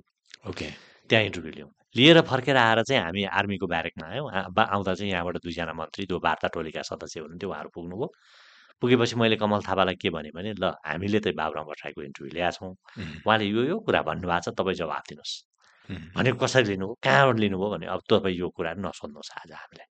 कम्तीमा हामीलाई यो प्रश्न नगर्नुहोस् किन भन्दा हामीले एथिक्स चाहिँ मेन्टेन गर्नुपर्छ। हामीले कहीँ गएर लियौँ र हामी हिजै आएका हौँ हामीले लिइसकेका छौँ र यो यही क्यासेटमा छ। म अहिले तपाईँको इन्टरभ्यू रेकर्ड गरेपछि काठमाडौँ पठाउँछु भनेपछि उहाँ बोल्न तयार हुनुभयो र त्यही ब्यारेकमा हामीले इन्टरभ्यू गऱ्यौँ कमल थापाको र त्यही भ्यानमा त्यही स्काई भ्यानलाई रोकेर हामीले तपाईँलाई अघि मैले भनिहालेँ क्यासेटै काठमाडौँ पठाउनु पर्थ्यो। क्यासेट काठमाडौँ पठाएर अनि त्यति बेला चाहिँ तपानाथ शुक्ला जिएम हुनुहुन्थ्यो उहाँलाई फोन गरेर ल यस्तो यस्तो इन्टरभ्यू छ यो यो पर्सन हालिदिने भनेर मैले फोन गरेँ। त्यसपछि उहाँ आफै बसेर त्यो चाहिँ अनएयर गर्नुभयो राति। भोलिपल्ट वार्ता भयो स्नेहा होटलमा। यदि तपाईँलाई सम्झना छ भने। स्नेहा होटलमा वार्ता भयो त्यो वार्ता हामीले खिच्यौँ कभर गऱ्यौँ त्यहाँ बोलेको कुरा पठायौँ भोलिपल्ट हापुरेमा वार्ता हुने कुरा भयो हामी हापुरे गयौँ। त्यो दिन राम्रैसँग सौहार्दपूर्ण रूपमा वार्ता वार्ता भयो। त्यसको भोलिपल्ट वार्ता हुन भनेर जब बस्न लागेका थियौँ यहाँ यो रामेछापको दोरम्बामा चाहिँ माओवादीको जिल्ला कमिटीको बैठक बसिरहेका ठाउँमा चाहिँ आर्मीले गएर सुट गरेर चाहिँ कति कतिजना मान्छे मारिदिएछ। मारेपछि त्यो वार्ता फाँडिने भयो। कृष्णबहादुर महरा उफ्रिँदै आउनुभयो। र मानौँ अब त्यहाँ हामी चाहिँ त्यहाँबाट फर्किँदैनौँ आज चाहिँ हामीलाई आपुरेमै अब सिध्याउँछन् भन्ने हामी अवस्थामा पुगेका थियौँ। हामीसँग जम्मा अठारजना आर्मी छन् हेलिकप्टरमा गएको। दुईजना मन्त्री र म र मेरो क्यामराम्यान गरेर हामी जम्मा चारजना सिभिलियन छौँ अठारजना आर्मी छन् हामीसँग त्यहाँ हेरेको हेर्नुहोस् शिवजी त्यो पुरै एरिया पाँच हजारभन्दा बढी माओवादी सैनिकहरूले घेरा गरेर घेरा हालेर राखेका छन्। तैपनि उहाँले के गर्नुभयो भने हामीलाई खाना पनि त्यहाँ खुवाउनु भयो झगडा पनि गर्नुभयो र खाना खुवाउनुभयो र र बाबुराम भट्टराई र कृष्णबहादुर महराले हेलिकप्टरसम्म आएर हामीलाई चाहिँ हेलिकप्टरसम्म पुर्याएर चाहिँ हाम्रो हेलिकप्टर उडाए उडाएपछि मात्रै उहाँहरू जानुभयो। भनेको मतलब के भने त्यो हेलिकप्टर उडेर नेपालगञ्ज नबसेसम्म हाम्रो मनमा चाहिँ के डर थियो भने अब गोली हानेर हामीलाई यहीँ खसालिदिन्छन्। भन्ने डर हुँदाहुँदै हामी नेपालगञ्ज आइपुग्यौँ र हामी अब बाँच्यौँ भन्ने हामीलाई लागेको थियो। अब यहाँ काठमाडौँमा चाहिँ के हल्ला फैलिएछ भने होइन यो के अरे हापुरेमा वार्ता गएको वार्ता टोलीलाई चाहिँ माओवादीले कब्जा गर्यो र चाहिँ फर्किन दिएन। त्यहाँ त झन्डै त्यो टसल नै मलाई लाग्छ चार पाँच घन्टा चल्यो। खाना खाने ओर्ने त्यो छलफल गर्ने गर्दाखेरि यहाँ त काठमाडौँमा सनसनी भइसकेको रहेछ। अब हेर्नुहोस् के पनि सम्पर्क छैन। अनि त्यसपछि चाहिँ मैले पनि नरेन्द्र पिटरको त्यो सेटेलाइट फोनबाट चाहिँ मेरो जिएमलाई चाहिँ कन्ट्याक्ट गरेको थिएँ। भनेपछि त्यसरी चाहिँ यहाँ काठमाडौँमा हल्ला फैलिएर चाहिँ हामी नेपालगञ्ज आएर अनि खबर गरेपछि मात्रै हामी जीवित छौँ भन्ने कुराको खबर प्राप्त भयो। त्यस्ता कैयौँ घटनाहरू छन्। हाम्रो साथीहरू धेरै साथीहरू चाहिँ चढेको हेलिकप्टरमाथि गोली लागेको छ। त्यो घटनाहरू भए लकिली त्यहाँबाट पनि बाँचियो। भनेपछि त्यति बेलाको रिपोर्टिङ जुन जोख जोखिमपूर्णको अघि तपाईँले कुरा गर्नुभयो ती भनेका चाहिँ अहिले सम्झँदाखेरि चाहिँ डर लाग्छ। अब त्यो बेलामा चाहिँ एउटा उत्साह थियो जोस थियो र केही गरौँ भन्ने भावना थियो। अहिले पनि फेरि त्यही हो। अब तपाईँ जब एउटा मोमेन्टम क्रिएट भएर गयो गयो भने त हामी गरि नै हाल्छौँ। त्यसैले एउटा ठुलो जोखिमपूर्ण अवस्था चरणहरू पार गरेर यो क्षेत्रमा स्थापित भए जस्तो लाग्छ मलाई। त्यो अनुभव चाहिँ मैले यहाँ मार्फत यसका श्रोता दर्शकलाई सेयर गर्न चाहे। सङ्घर्षका थुप्रै कथाहरू त बाँकी नै थुप्रै। थुप्रै। धेरै। तर त्यो पनि व्यक्तिगत कथा भएन यो त राष्ट्र र राष्ट्रियतासम्म त हेर्नुहोस् अब यो के अरे महाकाली टनकपुर सन्धिको बेलामा रातभरि बसेर रिपोर्टिङ गरेको त्यहाँ हामीलाई पिट्न आएको संसदमा त्यो सन्धिहरू पास नहुँदा रातभरि खान नपाइकन बोकबोकै बसेर कतिसम्म भएको छ भने शनि र उनीहरूको बिहा चाहिँ महेन्द्र पुलिस क्लबमा भइरहेको थियो। त्यहाँ बढी भएको खाना ल्याएर हामीले संसदको क्यान्टिनमा खाएर पनि रिपोर्टिङ गरेका छौँ। यस्ता धेरै घटनाहरू छन्। जसलाई सम्झिँदाखेरि अहिलेका पत्रकार साथीहरूको लागि यी कथा हुन्। किनभने अहिले रिपोर्टिङ त्यस्तो छैन अहिले रिपोर्टिङमा त्यति दुःख छैन। अहिलेको अवस्था चाहिँ के हो भने शिवजी नेपालको अब हामीले एउटा डेमोक्रेसी ल्यायौँ डेमोक्रेसीमा प्रेस स्वतन्त्रताका कुराहरू आए। सञ्चार माध्यमहरूको संस्थागत विकासको कुराहरू आए सेवा उद्योगको रूपमा सञ्चार माध्यमहरू स्थापना हुन थाले जसले गर्दा के भयो त भन्दाखेरि सञ्चार माध्यमहरू बर्गेल्ती खुले र यो खुल्ने क्रम यति तीव्र भयो कि विभिन्न खालका लगानी चाहिँ सञ्चार माध्यममा आउन थाले जसले गर्दाखेरि कतै सञ्चार माध्यममा अब विकृति सुरु हुने हो कि अघि तपाईँले तलब नपाएका कुराहरू उठाउनु भयो विज्ञापन नपाएका विषयहरू उठाउनु यो चाहिँ के हो भन्दाखेरि यो विज्ञापन बजारले अहिलेको विज्ञापन बजारले यो सञ्चार माध्यमलाई धान्न सक्दैन। अघि तपाईँले हाम्रो पोलिसीका कुराहरू पनि उठाउनु भयो वास्तवमा भन्नुहुन्छ भने हामी धेरैवटा पोलिसीमा सञ्चार क्षेत्रमा चुकेका छौँ। हामी यही क्षेत्रमा काम गर्छौँ। हामी यो म कसैलाई दोष पनि दिन चाहन्न। चाहे त्यो राजनीतिक नेतृत्व भन्नुहोस् चाहे यो क्षेत्रमा काम गर्ने पत्रकार साथीहरूको भन्नुहोस् अथवा विज्ञ साथीहरूको भन्नुहोस् हामीले चुकेको विषय के हो भने अहिलेसम्म पनि हामीले सञ्चार माध्यमहरूको नियामक निकाय गठन गरेनौँ। र जसको कारणले गर्दा जस्ताभावी लगानी आउने र सञ्चार माध्यमहरूलाई एउटा नियमनको दायरामा ल्याउन सकेनौँ। विश्वभर चलेको सार्वजनिक प्रसारण संस्था जुन बिबिसीको मोडल हो विश्वका सबै देशहरूले स्थापना गरे। आज पनि आजसम्म पनि नेपाल टेलिभिजन रेडियो नेपाल गोर्खापत्र जस्ता संस्थाहरू सरकारकै नियन्त्रणमा छन् र सरकारकै गाथा गाउँछन् भन्ने आरोप छ तपाईँले पनि भन्नुभयो। भने त्यसबाट मुक्त गर्नको लागि त राज्यले नीति बनाउनु पर्थ्यो नियम बनाउनु पर्थ्यो कानुन बनाउनु पर्थ्यो। र त्यो अनुसार तिनलाई पुनर्संरचना गर्नु पर्थ्यो त्यो काममा पनि हामी पछि पऱ्यौँ। जुन अहिले विधेयक चाहिँ संसदमा गएर छलफलमा रहेको छ र मलाई दुःखका साथ भन्नुपर्छ त्यो विधेयक पनि जुन रूपमा जानु पर्थ्यो त्यो रूपमा जान सकेन। र मलाई लाग्छ त्यो कस्तो आउँछ र त्यसले अहिलेको समस्या समाधान गर्छ वा गर्दैन भन्ने कुरामा पनि आशंका गर्ने थुप्रै ठाउँहरू छन्। अब आम सञ्चार माध्यमलाई नियमन गर्नको लागि आम सञ्चार माध्यममा को व्यवस्था गर्न बनेको विधेयक अहिले जुन संसदमा जाने क्रममा छ त्यसले एउटा नयाँ बाटो तय गर्छ भन्ने मलाई लाग्छ। त्यसैले नेपालमा नभएको के हो भन्दा एउटा राज्य नियन्त्रित अथवा सरकार नियन्त्रित सञ्चार माध्यमहरूलाई कसरी चाहिँ राज्यको नियन्त्रणमा लाने पुनर्संरचना गर्ने एउटा इस्यु हो। अर्को चाहिँ यो बग्रेल्टी खुलेका सञ्चार माध्यमहरूको नियमन कसले गर्ने एउटा नियामक निकाय। जुन काम अहिले सञ्चार मन्त्रालय र सूचना तथा प्रसारण विभागले गरिरहेछ त्यसको नियामक निकाय गठन गर्नुपर्ने त्यो काममा हामी चुक्यौँ। कन्टेन्ट रेगुलेटरको रूपमा चाहिँ प्रेस काउन्सिललाई चाहिँ एउटा अझ सशक्त र प्रभावकारी बनाउनु पर्नेमा त्यसले चाहिँ एउटा विज्ञप्ति मात्रै निकाल्ने अथवा एउटा जानकारी मात्र गराउने सचेत मात्र गराउने काममा लागिराखेका छ भन्दा त्यसलाई पनि अझ प्रभावकारी बनाउन के गर्ने हो त्यो कुरामा हामी चाहिँ हामी चाहिँ अहिलेसम्म चुक्यौँ। र अर्को र महत्त्वपूर्ण विषय भनेको फाइनेन्सियल म्यानेजमेन्ट। भन्दा फाइनेन्सियल म्यानेजमेन्टको लागि चाहिँ विज्ञापन बोर्ड भर्खर गठन भएको छ र अझ यसलाई प्रभावकारी बनाउनु पर्ने सबैको सहयोग चाहिने र यसले पनि आफ्नो चाहिँ एउटा प्रारूप देखाउनु पर्ने अवस्था छ। त्यसैले यसरी हेर्दाखेरि चाहिँ एउटा कन्टेन्टको रेगुलेटर एउटा फिनान्सियल रेगुलेटर र एउटा चाहिँ लाइसेन्सको रेगुलेटरको रूपमा चाहिँ जब सञ्चार माध्यमहरूको पुनर्संरचना हामीले गर्छौँ तब मात्र यो क्षेत्रको चाहिँ ठिक ढङ्गले ठिक ट्र्याकले र यी तिनटै निकाय बिचको समन्वयबाट मात्रै यो सञ्चार क्षेत्रको विकास विस्तार प्रभावकारिता गुणस्तर लोकप्रियता बढ्न सक्छ र अहिले सञ्चार माध्यमले झेलेका समस्याहरूको समाधान गर्न सकिन्छ एउटा। अर्को विज्ञापन बजारकै विकास र विस्तारको पनि एउटा ठुलो महत्त्वपूर्ण पक्ष छ। त्यसमा पनि हामीले धेरै काम गर्नुपर्नेछ। अहिले हामीले गर्न खोजेको चाहिँ के हो भने अहिलेको अपारदर्शी विज्ञापन बजारलाई पारदर्शी बनाउने काम चाहिँ हामीले करिब करिब अब अन्तिमतिर पुर्याइसक्यौँ। अब थप विज्ञापन बजारलाई कसरी फेरि विज्ञापनलाई चाहिँ यो क्षेत्रमा ल्याउने भन्ने चाहिँ अर्को चलायमान बनाउने भन्ने अर्को हाम्रो चुनौती छ। त्यसका लागि हामी काम गर्छौँ। त्यसैले यी धेरै कामहरू अझै पनि यो क्षेत्रको गुणात्मक विकास गर्नको लागि सङ्ख्यात्मक विकास मात्र होइन कि गुणात्मक विकास गर्नका लागि गर्नुपर्ने चाहिँ थुप्रै कामहरू छन् र त्यसमा हाम्रो ध्यान गएको छ। भनेपछि यो बैसठी त्रिसठी सालको आन्दोलन पश्चात जसरी सञ्चार माध्यमहरूको चाहिँ विद्युतीय सञ्चार माध्यमहरू को आगमन भयो यतापट्टि रेडियो टेलिभिजनहरू हामीले कस्तो लाग्छ भने विश्व टेलिभिजन बजारलाई हेर्ने हो भने ठुल्ठुला च्यानलहरू कन्टेन्ट प्रोभाइडरहरू हेर्ने हो भने हामी चाहिँ धेरै हिसाबमा चुक्यौँ जस्तो लाग्छ मलाई चाहिँ एज अ ब्रडकास्ट एक्सपर्टको हिसाबमा पनि मैले आफूले आफूलाई राखेर हेरेँ भने पनि त्यसमा चाहिँ राज्य त काहीँनिर पनि देखिँदैन। जस्तै क्लिन फिडको जब कुरा आयो तब विज्ञापन बोर्ड गठन गर्ने कुरा भयो। किनभने क्लिन फिडको प्रोजेक्टमा त मै पनि इन्भल्भ छु। त्यसलाई चाहिँ यता टेक्निकल्ली क्लिन फिट जडान्त गरियो। तर नियामक निकाय चाहिँ को रहने अथवा चाहिँ त्यसको रेगुलेटरी बडी चाहिँ को हुने? त्यसलाई नियमन कसले गर्ने अनुगमन कसले गर्ने? लगायतका विषयहरूमा एकदमै दुविधा थियो। यति ठुलो इन्डस्ट्री जहाँ चाहिँ अरबौँको लगानी यता केबल अपरेटरहरूको डुबिरहेको अवस्था थियो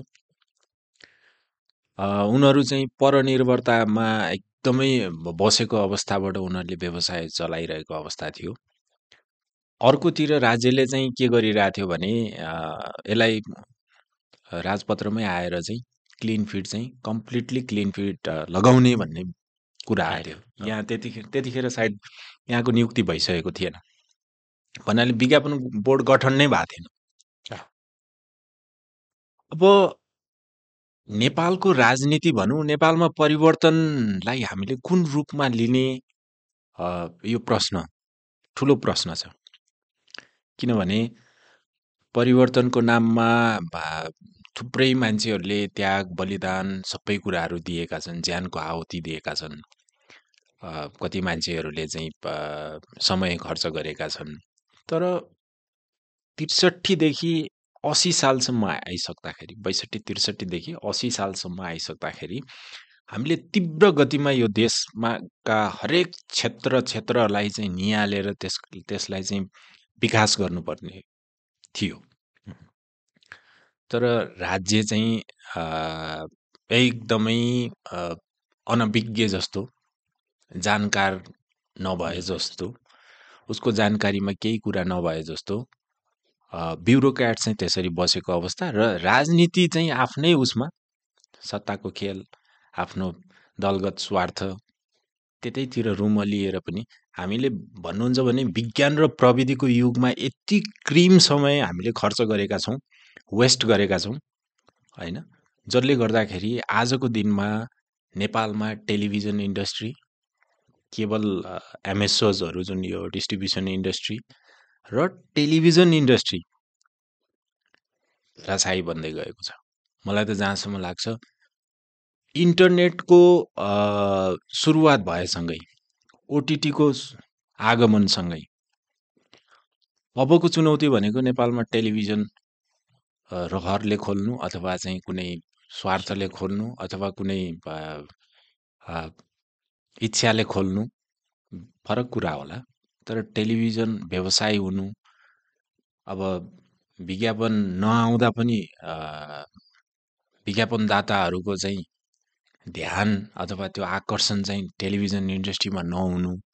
यहाँका कला चाहिँ कलाकारितामा जो कलाकारहरू छन् उनीहरूले विज्ञापनमा स्थान नपाउनु।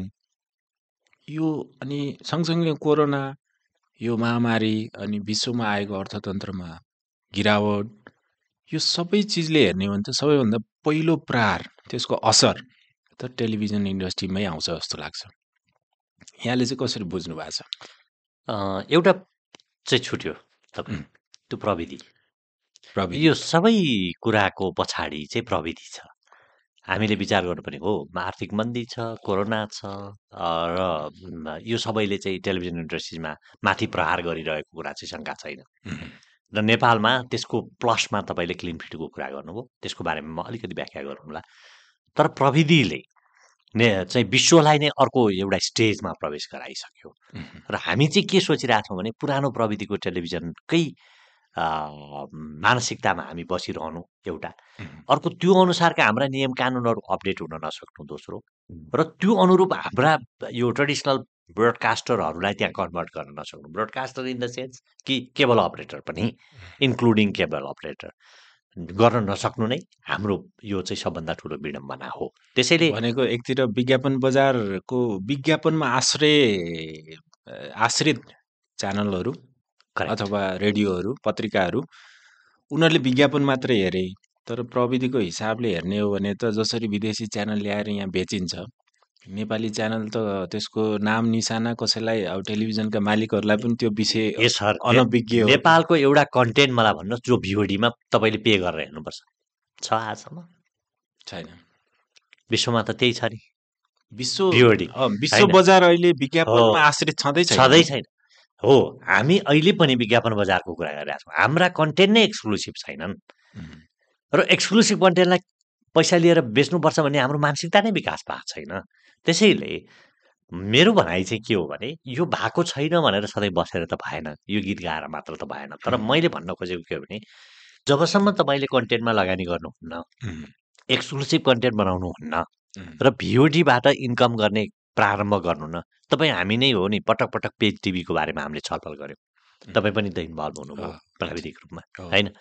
हामीले नेपालका टेलिभिजनहरूलाई पे च्यानलमा पनि कन्भर्ट गर्न सकेनौँ। आजसम्म पनि फ्री टु एयरमै बसिरहेछौँ भनेपछि स्वाभाविक रूपमा नेपालको टेलिभिजन इन्डस्ट्रीले सङ्कट त भोग्छ भोग्छ नि। र फेरि एउटा कुरा हामीले नबुझेको र बुझाउन नसकेको विषय के हो भने केबल अपरेटर एमएसओहरूको कुरा गर्ने हो भने पनि टेलिभिजन इन्डस्ट्रिज रह्यो भने नै उहाँहरू रहने हो। हामीले बुझाउन नसकेको विषय के हो भने यो मिडिया इन्डस्ट्रिज बरकरार रह्यो भने नै विज्ञापन इन्डस्ट्रिज रहने हो। हो, यहाँ विज्ञापन एजेन्सीका साथीहरू र एमएसओका साथीहरूले बुझ्नुपर्ने विषय चाहिँ के हो भने यो सपोर्ट एजेन्सिजहरू हुन्। चाहे तपाईँ एमएसओ भन्नुहोस् अथवा चाहे विज्ञापन एजेन्सी भन्नुहोस् दिज आर द सपोर्ट एजेन्सिजहरू मात्रै हुन्। तर मेन इन्डस्ट्रिज भनेको त ब्रोडकास्ट इन्डस्ट्रिज हो अथवा चाहिँ मिडिया इन्डस्ट्री मिडिया। इन्डस्ट्रिज हो कन्टेन्ट इन्डस्ट्रिज हो। सपोर्ट इन्डस्ट्रिजले कन्टेन्ट इन्डस्ट्रिजलाई जब गभर्न गर्छ र अन्डर इस्टिमेट गर्छ त्यहाँ सङ्कट त आउँछ आउँछ। अहिले आएको सङ्कट त्यही हो। त्यसैले मैले यहाँ भन्न खोजेको विषय विषय र उठाउन खोजेको विषय के हो भने जहिले पनि चाहे त्यो एडभर्टाइजिङ एजेन्सिज भन्नुहोस् चाहे त्यो एमएसओ भन्नुहोस् भोलि ओटिटी अथवा आइपिटिभी अथवा भिओडी वाट एभर सञ्चालकहरूले सबभन्दा विचार गर्नुपर्ने विषय के हो भने जुन दिनसम्म एक्सक्लुसिभ कन्टेन्ट बन्दैनन् उम्, एक्सक्लुसिभ कन्टेन्ट आउँदैनन्। कसैको पनि मार्केट चल्नेवाला छैन। त्यसैले बिउ बिउ नाश गरेर बिरुवा सपार्छु भनेर कल्पना नगरौँ बिउलाई जोगाउँ। कन्टेन्ट क्रिएटरहरूलाई प्रमोट गर्नु पर्यो तिनीहरूलाई सदुपयोग गर्नु यो जरुरी छ। हामी त्यहीँ अब एउटा विडम्बना के छ भने नेपालमा सेटेलाइटको औचित्यको कुरा गरौँ। देश एकदम सानो छ। प्राविधिक रूपमा कसैले टेलिभिजनको चाहिँ प्रसारण क्षेत्रलाई बुझाउन नसकेको हो कि अथवा चाहिँ टेलिभिजनको प्रसारण क्षेत्र चाहिँ ठुलो छ तर जसरी हाम्रो छिमेकी राष्ट्र भारत अनि त्यसपछि अर्कोतिर चाइना। फुटप्रिन्ट हेर्ने हो भने पुरै भारत नागेर पनि अर्को सातवटा देशमा हाम्रो सिग्नल पुग्छ। फुटप्रिन्ट चाहिँ त्यहाँसम्म पुग्छ। तर काहीँ डाउनलिङ हुँदैन। तर काहीँ पनि डाउनलिङ्क हुँदैन। करेक्ट इभन भारतमा त हुनु पर्थ्यो करेक्ट हुँदैन। त्यहाँको? पोलिसीले नै दिँदैन। त्यहाँको पोलिसीले पनि दिँदैन। त्यहाँ हेरिने कन्टेन्ट भाषाले मात्रै के त्यस्तो ठुलो अर्थ राख्छ र? होइन? नेपाली भाषी केही इन्डियाका मूलवासी नेपाली भाषीहरू चाहिँ छन् भने पनि उनीहरूले अब अनेक माध्यमबाट अहिले हेर्न सकिहाल्छन्। भनेपछि इन्डस्ट्रीलाई माथि ल्याउनको लागि आफ्नो कन्टेन्टप्रतिको नियन्त्रण र नेपालमा केबल व्यवसायीसँग ब्रडकास्टरहरूले जुन समन्वय गर्नु पर्थ्यो समयमै यो इन्डस्ट्री बचाउनलाई जुन उनीहरूले समन्वय गर्नु पर्थ्यो त्यो पहिला पनि भएन अहिले पनि भइरहेको छैन र भोलि पनि हुँदैन मलाई जहाँसम्म लाग्छ। हामी त्यो इन्क्रिप्सनको पार्टमा धेरै छलफल गऱ्यौँ। धेरै टेलिभिजनहरूसँगको चाहिँ राय पनि सल्लाह सुझाव पनि उनीहरूको बुझ्यौँ। उनीहरूको अवधारणा नै फरक छ। म यो कुरा अलिकति बुझौँ है। क्लियर गरौँ है। प्लिज तपाईँले एउटा सिरियस इस्यु उठाउनु भएको छ। जुन कुरो मेरो मनमा लामो समयदेखि छ र त्यो कामलाई यदि मैले यो कार्यकालभित्र गर्न सकेँ भने म आफूलाई धन्य मान्छु। म बाहिरै भए पनि भलै म विज्ञापन बोर्डमा नरहे अ, यो काम हुन्छ भन्ने मलाई विश्वास छ। त्यो के हो भने सेटेलाइट टेलिभिजन भनेपछि बढी पैसा बढी त्यसको विज्ञापनको दर हुने त्यसको कभरेज बढी हुन्छ धेरैले हेर्छन्। र अ, केबल टेलिभिजन भयो भने त्यो हेर्दैनन् भन्ने एउटा जुन मानसिकता छ त्यो मानसिकताबाट पहिलो कुरा नेपाली जनता नेपालको विज्ञापनदातालाई बाहिर ल्याउनु पर्नेछ त्यसको लागि के हो त विधि? भन्दाखेरि सञ्चार माध्यमको टिआरपी निकाल्ने हो। टेलिभिजनको रेटिङ त हुनु पर्यो। हो। त्यसैले अहिले तपाईँले विज्ञापन नियमावलीमा म यो कुरा म त यही क्षेत्रको मान्छे भए हुनाले मैले के लिएर आएँ त भन्दा टिआरपी निकाल्छौँ हामी भनेर ल्याएँ यदि भोलि टिआरपी आयो भने म तपाईँलाई एउटा रमाइलो अर्को अर्को इक्जाम्पल दिउँ। नेपालका टेलिभिजनहरूले सेटेलाइटमा मात्रै खर्च महिनाको महिनाको मेरो हिसाबले भन्नुहुन्छ भने तिन अर्ब जति जान्छ। त्यो स्वाटै बचाउन सकिन्छ। बाह्र त्यहाँ छत्तिस सति सैँतिस अर्ब रुपियाँ बचाउन सकिन्छ। मैले यो किन भनेको भने सेटेलाइट चाहिँदै चाहिँदैन नि। तपाईँ कन्टेन्ट एक्सक्लुसिभ बनाउनुहोस्। तपाईँसँग अहिले चौधवटा एमएसओमा लाइसेन्स लिएकोमा जम्मा छ सातवटा एमएसओ मात्रै एक्टिभ छ। त्यसमा तपाईँ सिधै चाहिँ कन्टेन्ट पठाइदिनुहोस्। विदेशमा कसैका टेलिभिजन डाउनलिङ भएको छैनन् गफ दिएर भएन। त्यो सय मुलुकमा टिआरपी तपाईँको रेटिङ आइदियो भने त तपाईँ सेटेलाइटबाट बाहिर जानुहुन्छ। अब हेर्नुहोस् हाम्रो पोलिसी कस्तो छ भने सेटेलाइट टेलिभिजन हुनको लागि अर्थ स्टेसन भएको आफ्नै अर्थ स्टेसन चाहिने। ल एउटा अर्थ स्टेसन राख्दाखेरि अहिले डेढ करोडदेखि दुई करोड रुपियाँ हो कि होइन। त्यो पैसा बाहिर जाने हो कि होइन? सोझै बाहिर जाने हो। तपाईँ त यही क्षेत्रमा काम गर्नुहुन्छ नि। हेर्नुहोस् त पैसाको हामीले चाहिँ बाहिर पठाएको वार वार्ती पैसा विदेश पठाउँदा हामी वास्तै गर्दैन। मैले भन्न कुनै सामान यहाँ बन्दैन। बन्दैन। अब अर्थ स्टेसन त बन्यो। ठिक छ त्यो त डेढ दुई करोडमा बन्यो। अनि वार्षिक रूपमा त्यही एउटा टेलिभिजनले चाहिँ झन्डै फेरि अर्को दुई चार करोड रुपियाँ बाहिर पठाउँछ। सेटेलाइटको नाममा ब्यान्डविथको नाममा। र उसले त्यसबाट केही पनि बेनिफिट गर्दैन। जुन कुरो जिरो पैसामा जिरो लगानीमा उत्तिकै नेपालभित्र चाहिँ प्रसारण गर्न सकिने विधि र प्रविधि आइसक्यो। त्यसैले नीति निर्माताले सोच्ने विषय भइसक्यो। आज त अब अब अब त कस्तो छ भने जस्तो ओटिटी प्लेटफर्ममा हरेक अब अब टेलिभिजन च्यानलको लाइसेन्स वितरण गरेर सरकारले जरुरी नै छैन अँ, पोडकास्ट अब तपाईँलाई के टेलिभिजन चाहियो? होइन। त्यसैले मैले भनेको के हो भने अब अबको यो चेन्जिङ कन्टेक्स्टमा दिस इज टेलिभिजन प्रोग्राम नि। यसलाई तपाईँ के भन्नुहुन्छ? अडियो भिडियो छ? ब्रोडकास्टमा गइरहेको छ। हेर्ने माध्यम हेर्ने माध्यम सेम हो हेर्ने तपाईँ। मोबाइलमा हो अथवा चाहिँ टिभीमा यसलाई कनेक्ट गरेर हेरे भइहाल्यो त्यसैले टेलिभिजनको नै पुनर्परिभाषा गर्ने दिन आइसके शिवजी। त्यसैले मैले यहाँ के भनिराखेको छु भने अब चाहिने टिआरपी हो। टिआरपी मात्रै हेरेर चाहिँ पुग्दैन। अब कस्तो लिनियर टिभीको विकल्प कसैले सोचेन भने? करेक्ट। र अर्को त्यति मात्रै होइन टिआरपी चाहिँ फेरि कस्तो कन्टेन्टको टिआरपी आयो? त्यो चाहिँ हेर्नु छ नि फेरि। हो, त्यसका लागि भ्युवरसिप के? रिजन के? रिजन के. के कन्टेन्ट देखाएर तपाईँले टिआरपी ल्याउनु? न कतै चाहिँ फेरि त्यो चाहिँ समाजलाई सोसाइटीलाई नै बिगार्ने कन्टेन्टमा पो टिआरपी ल्याउनु भएको छ कि हो। त्यसको मोनिटरिङ गर्ने मेकानिजम भयो भने त्यो हामी गर्दैछौँ. त्यसैले मलाई लाग्छ यदि यदि हामीले ठिक ढङ्गले सोचेअनुसार हामीले काम गर्न सक्यौँ. विज्ञापन बोर्डले मैले यो चाहिँ किनभने म अहिले जहाँ छु त्यहाँ बसेर पनि मैले कन्ट्रिब्युट गर्न सक्ने ठाउँ भएको हुनाले अहिले म के कुरामा ध्यान दिइराखेको छु भने यदि मैले टिआरपी निकालिदिन सकेँ होला त्यसमा केही खर्च हुन्छ सरकारको त्यो ठुलो कुरो। तर सरकारको खर्च भए पनि अरबौँ रुपियाँ बच्दैछ विदेशी मुद्रा जानबाट बच्दैछ। त्यो बचाउनको लागि सरकारलाई मैले कन्भिन्स गर्नुपर्नेछ। त्यो गर्न सक्छु भन्ने मेरो एउटा आँट र हिम्मत छ किन भन्दा मैले यो विषय बुझेको छु। अपरेटरले बुझेका छन् उनीहरू यो भन्ने चाहँदैन। चाहँदैन करेक्ट। किनभने जब नेपाली टेलिभिजनहरू इन्क्रिप्सनमा जान्छन् सबैभन्दा बढी मार त उनीहरूलाई पर्छ। पर्दैन। त्यसलाई जोगाउने पनि हामी निकाल्छौँ नि। उनीहरूको बुझाइ चाहिँ त्यो होइन नि। त्यसलाई पनि हामी ल अहिले चाहिँ पे च्यानल उहाँहरूले रन गरेर चाहिँ कहाँ नोक्सान परेको छ? विदेशका च्यानललाई चाहिँ उहाँले पैसा पठाउनु हुने हाम्रा च्यानललाई पैसा दिनु नहुने भन्ने छ र? नेपाली च्यानल चाहिँ केवल एनालग हुँदा र डिजिटाइज हुँदाखेरि नेपाली च्यानल सधैँ पेडै थियो। यहाँलाई थाहा छ कि छैन। अहिले आले काटेमा पनि हामीले नेपाली च्यानललाई पे च्यानलमा लानको लागि एउटा पैसा राखिदिएको छौँ कि। ओके। त्यो ग्राउन्ड पनि राखिदिएको छ क्या म त सञ्चार मन्त्रालयसँग पनि क्लोजली काम गरिरहेको छु नि। त्यसैले हामीले यो कुरालाई हामीले हाम्रा ब्रोडकास्टरहरूलाई कन्भिन्स गर्न नसकेको मात्रै हो। अघि तपाईँले अलिकति क्लिन फिटको कुरा उठाउनु त्यो मेरो एकदमै कन्सर्नको विषय र मेरो कार्यक्षेत्रभित्र पर्यो भने मैले त्यसलाई क्लियर गर्नुपर्ने स्थिति छ। क्लिन फिट पवित्र उद्देश्यले ल्याएको यसमा कुनै शङ्का गर्नुपर्ने ठाउँै छैन। कसलाई नोक्सान भयो कसलाई नाफा भयो हामी हेर्दै हेर्दैनौँ। यो प्रविधिले ल्याएको प्लेटफर्म चेन्ज भएको मात्रै हो दर्शक चेन्ज भएकै छैन कसले भन्यो? दर्शक तपाईँले अडियो भिडियो नहेरी बस्नु भएको छ र। तपाईँले युट्युबमा हेर्नु भएको छ ओटिटी प्लेटफर्ममा हेर्नु भएको छ अथवा चाहिँ अरू ठाउँबाट हेर्नु भएको छ। प्लेटफर्म त क्रिएट नयाँ प्लेटफर्म आएका मात्रै हुन् दर्शक चेन्ज भएका छैन उम्, त्यसैले मैले भन्न खोजेको कुरा के हो भने हामीले प्रविधिले ल्याएका नयाँ प्लेटफर्महरूको उपयोग गर्न जानेनौँ। त्यसको कारणले गर्दा चाहिँ हाम्रा दर्शकहरू घटे। हाम्रो त्यो ट्रेडिसनल प्लेटफर्ममा दर्शकहरू घटे। तपाईँ तपाईँ अहिले काठमाडौँमा सुपर ट्रेन चलाइदिनु भयो र यिनै पुराना बस चलाउनु भने चढ्छ चढ्नुहुन्छ के?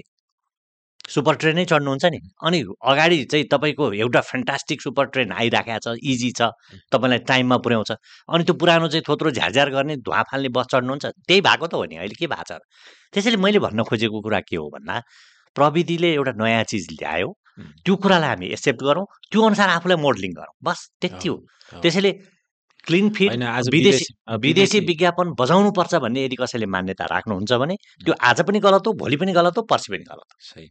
जस्तै इन्डियाकै कुरा गर्ने हो भने छिमेकी देश इन्डिया भारतबाट प्रसारण भएका च्यानलहरू। स्टार प्लसदेखि लिएर सोनी जिटिभी। कलर्सहरू थुप्रै च्यानलहरू उनीहरूले इन्फ्रास्ट्रक्चरमा खर्च गरेका छैनन्। करेक्ट। यतिसम्म पनि मलाई के जानकारी छ भने इन्डियाका जति पनि मन्थली चाहिँ करोडौँ रेभेन्यू जेनेरेट गर्ने च्यानल च्यानलहरूको चाहिँ एउटा कर्पोरेट अफिस मात्रै छ हो। उनीहरूको न एमसिआर छ के पनि छैन। के पनि छैन। के पनि छैन। लाइसेन्स छ। उनीहरूलाई चाहिँ सेन्ट्रल्ली एक ठाउँबाट अपलिङ हुन्छ। सेटेलाइटको अर्थ स्टेसन पनि एक ठाउँमा हुन्छ। त्यो पनि प्राइभेट कम्पनीले गर्छ। गरिरहेछ। हेर्नुहोस् मितव्ययिता भन्ने कुरा कस्तो हो। भनेदेखि उनीहरूले आफ्नो एफर्ट चाहिँ कहाँ लगाइरहेछन् भने कन्टेन्ट क्रिएटरमा लगानी गरिरहेछ अस्सी नब्बेवटा चाहिँ सेटेलाइट टेलिभिजन भए एउटा टेलिपोर्ट ने यो मुलुकमा स्थापना हुन सकेन। सकेन। घटना त यही हो नि। हेर्नुहोस् त। एक करोडकै दरले तपाईँले हिसाब राख्नु भने अस्सी नब्बे करोड लगानी भयो जबकि त्यो चौध पन्ध्र करोडमा एउटा टेलिपोर्ट भन्दाखेरि सारा देशभरिका टेलिभिजन अपलिङ हुन सक्थे। बल्कमा हामीले एउटा सेटेलाइटसँग एग्रिमेन्टै गर्न सकेन। सक्थ्यो। हो। अथवा अहिले त आइपी बेस्ड बनाएर चाहिँ सिधै एमएसओमा पठाउन तमाम कुरा गर्न सकिने ठाउँ छन् शिवजी। म चाहिँ अहिले अब कस्तो छ भने मान्छेको धारणा चेन्ज हुन जरुरी भयो। पहिला सेटेलाइट टिभी किन चाहिन्थ्यो भन्दाखेरि अब मान्छेले वर्गीकरण पनि यसरी गरे कि कन्टेन्ट एकदम लो कन्टेन्ट प्रसारकले पनि आफूलाई आफूलाई टेलिभिजन कर्मी टेलिभिजनको मालिक भन्न पायो। अब एकतिरका चाहिँ अलिकति फाइनेन्सियली स्ट्रङ जो मिडिया हाउसहरू छन् उनीहरूले आफूलाई त्यो क्याटेगोरी होइन हामी त सेटेलाइटमै जानुपर्छ। अब टेक्निकल। भयो भनिदिउँ तर आम दर्शकलाई नबुझ्दा त जसले बुझ्नुहुन्छ त्यसका लागि हुन्छ। केयु ब्यान्डलाई हामीले चाहिँ डिस्ट्रिब्युसन ब्यान्डलाई चाहिँ हामीले अपलिङ ब्यान्ड बनायौँ कि बनाएनौँ? हाम्रै नीतिले बनाएको हो कि होइन? गलत हो कि होइन।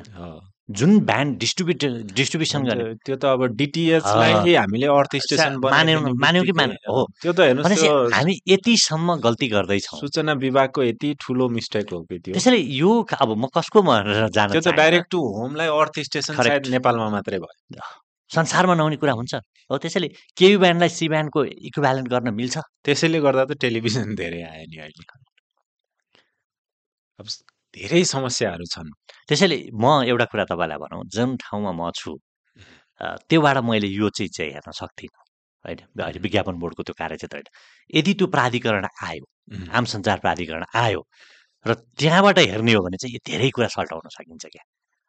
यसमा चाहिँ म आशावादी। यो प्राविधिक कुरा पनि भयो। यसमा निजी स्वार्थहरू पनि धेरै बाँचिन्छन् सर एउटा कुरा के हुन्छ निजी स्वार्थ त अहिले म फाइनेन्सियल रेगुलेटर हो नि। निजी स्वार्थ त हुन्छ नि हरेकको व्यापारमा असर गर्छ। तर बाजिन्छ भनेर हामीले यो वा त्यो भनेर सोच्ने हो र हामीले त एउटा सिस्टम बनाउने हो नि। जब मसँग सञ्चार माध्यम पनि छैन विज्ञापन एजेन्सी पनि छैन भने मैले त सिस्टममा बनाउने मात्रै हो नि। त्यसले कसलाई फाइदा हुन्छ त्यो पछाडिको कुरा हो। तर जुन सिस्टममा जसले प्ले गर्न सक्छ त्यही गर्छ। त्यसैले हामीले यस्ता कुरामा डराउनु चाहिँ हुँदैन। अब यहाँ जस्तो हकी र जानकार व्यक्ति विज्ञापन बोर्डले पाएको छ मलाई जहाँसम्म लाग्छ सञ्चार क्षेत्रमा धेरै काम भएको छ भने पछिल्लो समय विज्ञापन बोर्डले नै गरेको छ। होला कसैको स्वार्थ नमिल्ला। कसैलाई। समस्या भयो होला। हुन्छ। तर आजसम्म एकदम अनियन्त्रित ढङ्गले नियमन नभएको। नियमन नभएको। विज्ञापन बजारमा जुन क्लिन फिड नीति आयो त्यसले विदेशी विज्ञापनहरूलाई चाहिँ एक हिसाबले रोक्यो। र आउन चाहे पनि नेपाली कलाकार सहितको त्यसको चाहिँ छायाङ्कन गरेर त्यसलाई प्रडक्सन गरेर। गर्दाखेरि एकतिर हाम्रो इन्डस्ट्री सिनेमा इन्डस्ट्री लगायत यो मनोरञ्जन टेलिभिजन सबै इन्डस्ट्रीले काम पाउने कलाकारले काम पाउने असाध्यै राम्रो कुरा हो अब सँगसँगै कन्टेन्ट प्रोभाइडरहरूले पनि कस्तो भनेदेखि अलिकति उपहास गरे जस्तो उनीहरूले विज्ञापन बजाउँदाखेरि बिचमा रिपिटेडली आउने प्रोमोहरू त्यो एउटै किसिमको प्रोमोहरू हालिदिएको हुनाले चाहिँ अलिकति एउटा भ्युवर्सलाई चाहिँ एकतिर ओटिटी युट्युबहरू छ जहाँ चाहिँ मान्छेले हातमा मोबाइल लिएर आफ्नो अनुकूल समयमा चाहिँ। मजाले अगाडि पछाडि राख्न पाउँछ भने। अब लिनियर कन्टेन्ट त्यो पनि पैसा तिरेर चाहिँ मान्छेले हेरिरहेछ। रिपिटेडली त्यो विज्ञापन बज्ने ठाउँमा चाहिँ कुनै एउटै चिज बजेको बजै गरेछ यसलाई पनि अलिकति हामीले हेर्नुपर्छ होला। किनभने उपभोक्ताको राइट्स भन्ने कुरा चाहिँ सबैभन्दा माथि हुनु पर्यो। म तपाईँलाई राज्यले हेर्न नसकेको कुरा के हो भने राज्यले जहिले पनि कर लिन्छ। होइन? यो देश सञ्चालन गर्नको। लागि अर्थतन्त्र यहाँ म यहाँ मैले तपाईँलाई थोरै रोकेँ। आले काटे लागु गर्नुको पछाडिको कारणै यही हो। तपाईँ उपभोक्तालाई जबरजस्ती कन्टेन्ट नलानुहोस् तपाईँ रिपिटेड गरिरहनुहुन्छ र तपाईँको कन्टेन्टमा तपाईँ राम्रोसँग ध्यान दिनुहुन्न तपाईँको कन्टेन्ट अब उपभोक्ताले रिजेक्ट गर्छ। सुरु भयो नि त अब। सुरु भयो नि।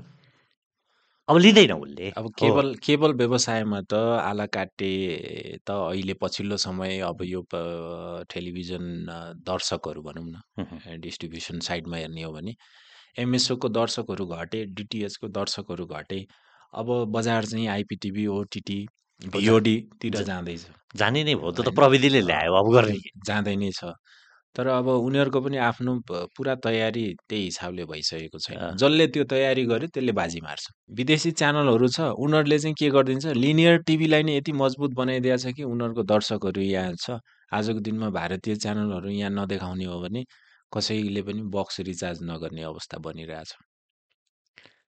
होइन? अब हामी के चाहन्छौँ भने? मलाई चाहिँ तपाईँले सोध्नुहुन्छ भने अब त्यो क्लिन फिड पोलिसीको एउटा ड्राफ्ट ब्यानको हिसाबले मलाई भन्नुहुन्छ भने जसको मैले आफैले ड्राफ्ट गरे हुँ त्योबाट म पछि हट्नेवाला छैन किन गरेको कुरा गरेकै भन्नुपर्छ। र आज पनि हामी के चाहन्छौँ भने नेपाली टेलिभिजन इन्डस्ट्रिज नै विकास गर्ने हामीले सोच्ने हो भारतीय टेलिभिजनलाई कतिले हेऱ्यो अथवा हेरेन अथवा अरू टेलिभिजन हेरे हेरेन हाम्रो चासोको विषय होइन। त्यसैले म त के भन्छु भने नेपाली टेलिभिजनले आफूलाई ग्रो गर्ने अवसर प्राप्त गरेनन् भने प्रश्न गर्नुहोस् म माथि।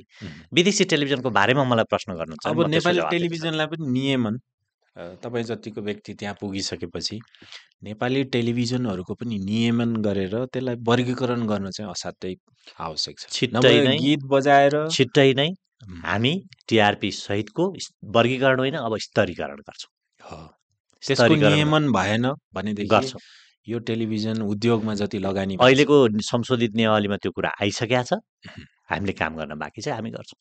सायद त्यो जस्तो खुसीको दिन केही हुँदैन होला। मेरो लागि पनि। मेरो लागि। सञ्चारकर्मी सायद सबै मेरो लागि पनि। ठुल्ठुला लगानीकर्ता मेरो लागि पनि त्यो चुनौती मलाई नै हो। मैले आफूले आफैलाई चुनौतीमा राखेको छु। मलाई त गर्न सक्नुहुन्छ जस्तो लाग्छ। होइन म प्रयास गर्छु। म गर्नकै लागि राखेँ हो फेरि मैले। र भोलि मैले सकिनँ भने म मलाई अर्को मान्छेले आएर अर्कोले गरेको हेर्न चाहन्छु। एकातिर युट्युब जस्तो होइन किनभने सञ्चार र प्रविधि जोडिएको हुँदाखेरि यहाँ त एउटा त्यो सल्लाहकारको भूमिकामा पनि रहनुहुन्छ सरकारको सधैँ। सूचना विभागमा अथवा सूचना तथा सञ्चार प्रविधि मन्त्रालयमा चाहिँ केही टेलिभिजन अथवा सञ्चार सम्बन्धी कुरा आयो भने सायद यहाँ त्यहाँ उपस्थित यहाँ हुनुहुन्छ नि। नेपालले जस्तो एउटा भनौँ न प्रविधिको हिसाबले हेर्ने हो भने त यहाँ सबै किसिमको क्षमतावान मान्छेहरू छन्। आइटी छन् सारा डेभलपरहरू यहाँनिर क्षमतावान छन्।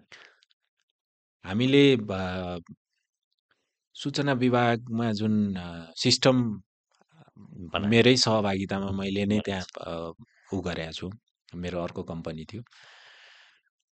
त्यो चिज चाहिँ जुन मोनिटरिङ सिस्टम हो त्यो हामीले नेपालमै बनाएको हो। ठिक छ त्यो हामीले कुनै बाहिरको केही पनि गरेका छैनौँ त्यसमा के हुन्छ भने हरेक एमएसओहरू.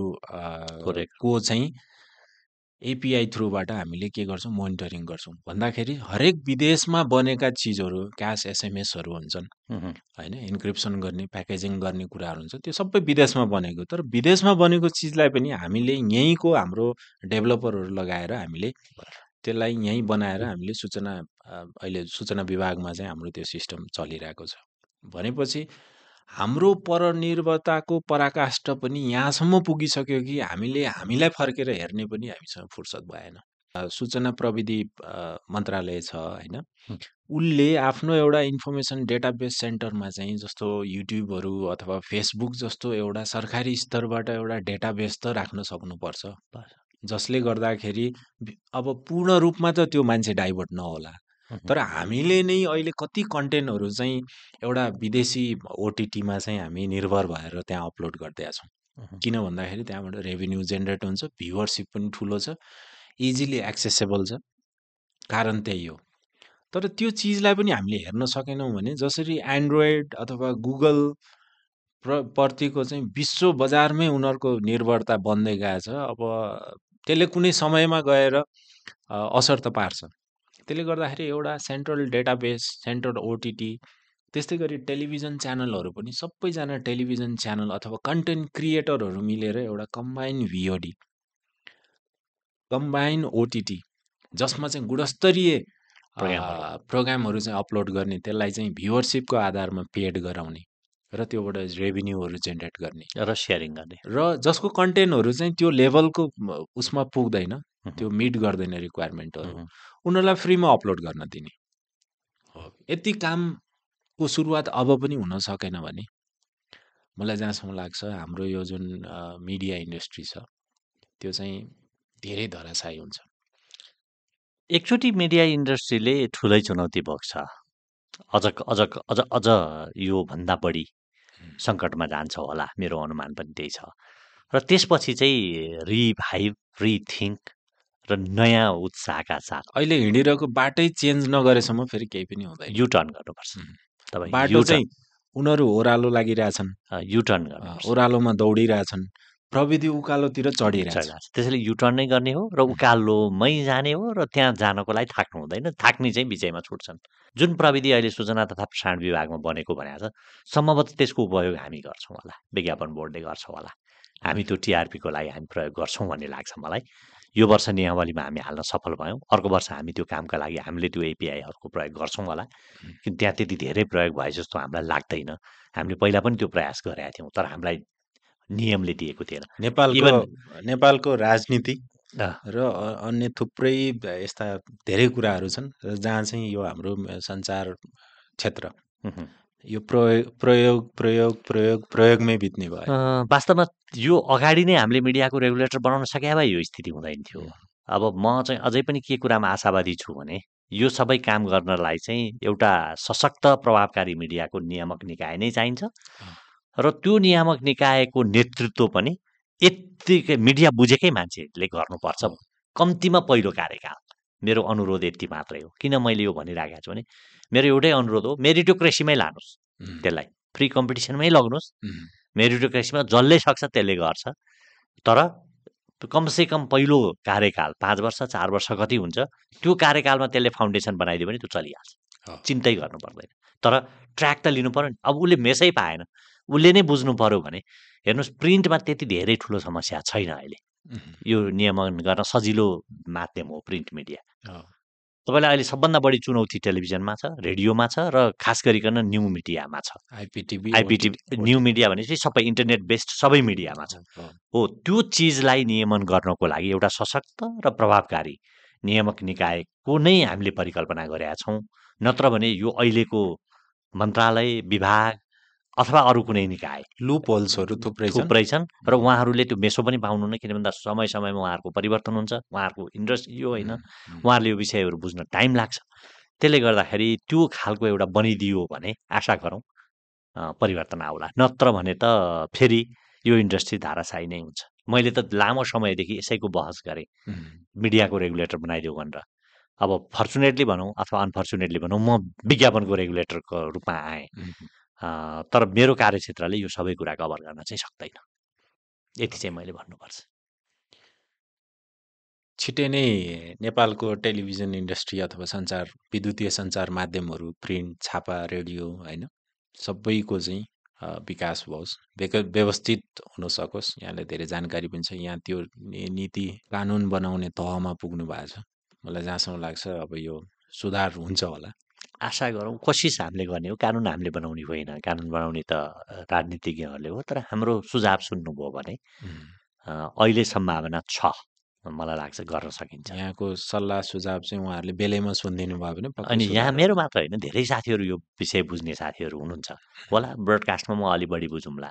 न्यू मिडियामा अरू साथीहरूले बुझ्नु होला होइन। त्यो त विभिन्न यहाँ एक्सपर्टको दुःख छैन यो मुलुकमा। धेरै साथीहरू हुनुहुन्छ। तपाईँहरू जस्तो मैले पनि यी सबै कुरा तपाईँहरू जस्तै साथीहरूसँग बुझेर सोधेर म त पेसाले त म प्राविधिक होइन नि। म त रिपोर्टर न हो एउटा रिपोर्टर समाचार सम्पादक हुँदै यहाँ पुगेको मान्छे हुँ। त तपाईँहरूकै सङ्गतबाट न हो यो सबै कुरा सिकेको र पढेर त्यसैले सबैको सहयोग लिएर ए हाम्रो काम चाहिँ सहयोग जुटाउने हो कि सहयोग जुटाएर काम गरियो भने मलाई लाग्छ। हामी सबै मिलेर के छ भने यो इन्डस्ट्रीलाई माथि ल्याउनु पर्ने छ। यसलाई यो आउट अफ ट्र्याक भएको अथवा अल्मलिएको जुन इन्डस्ट्री छ यसलाई चाहिँ प्रविधिको सही ट्र्याकमा ल्याएर यसलाई अगाडि बढाउन सक्यो भने. हाम्रो फ्युचर राम्रो होला। भावी बढ्छ। पुस्ताले चाहिँ यो चिज थियो। यिनीहरूले गरेछन् गरेछन् भन्ने। त्यति अरू त के गर्नु छ? असाध्यै खुसी लाग्यो यहाँसँग बसेर मलाई पनि खुसी लाग्यो। धेरै धेरै धन्यवाद। हस्। हस् हस् नमस्कार।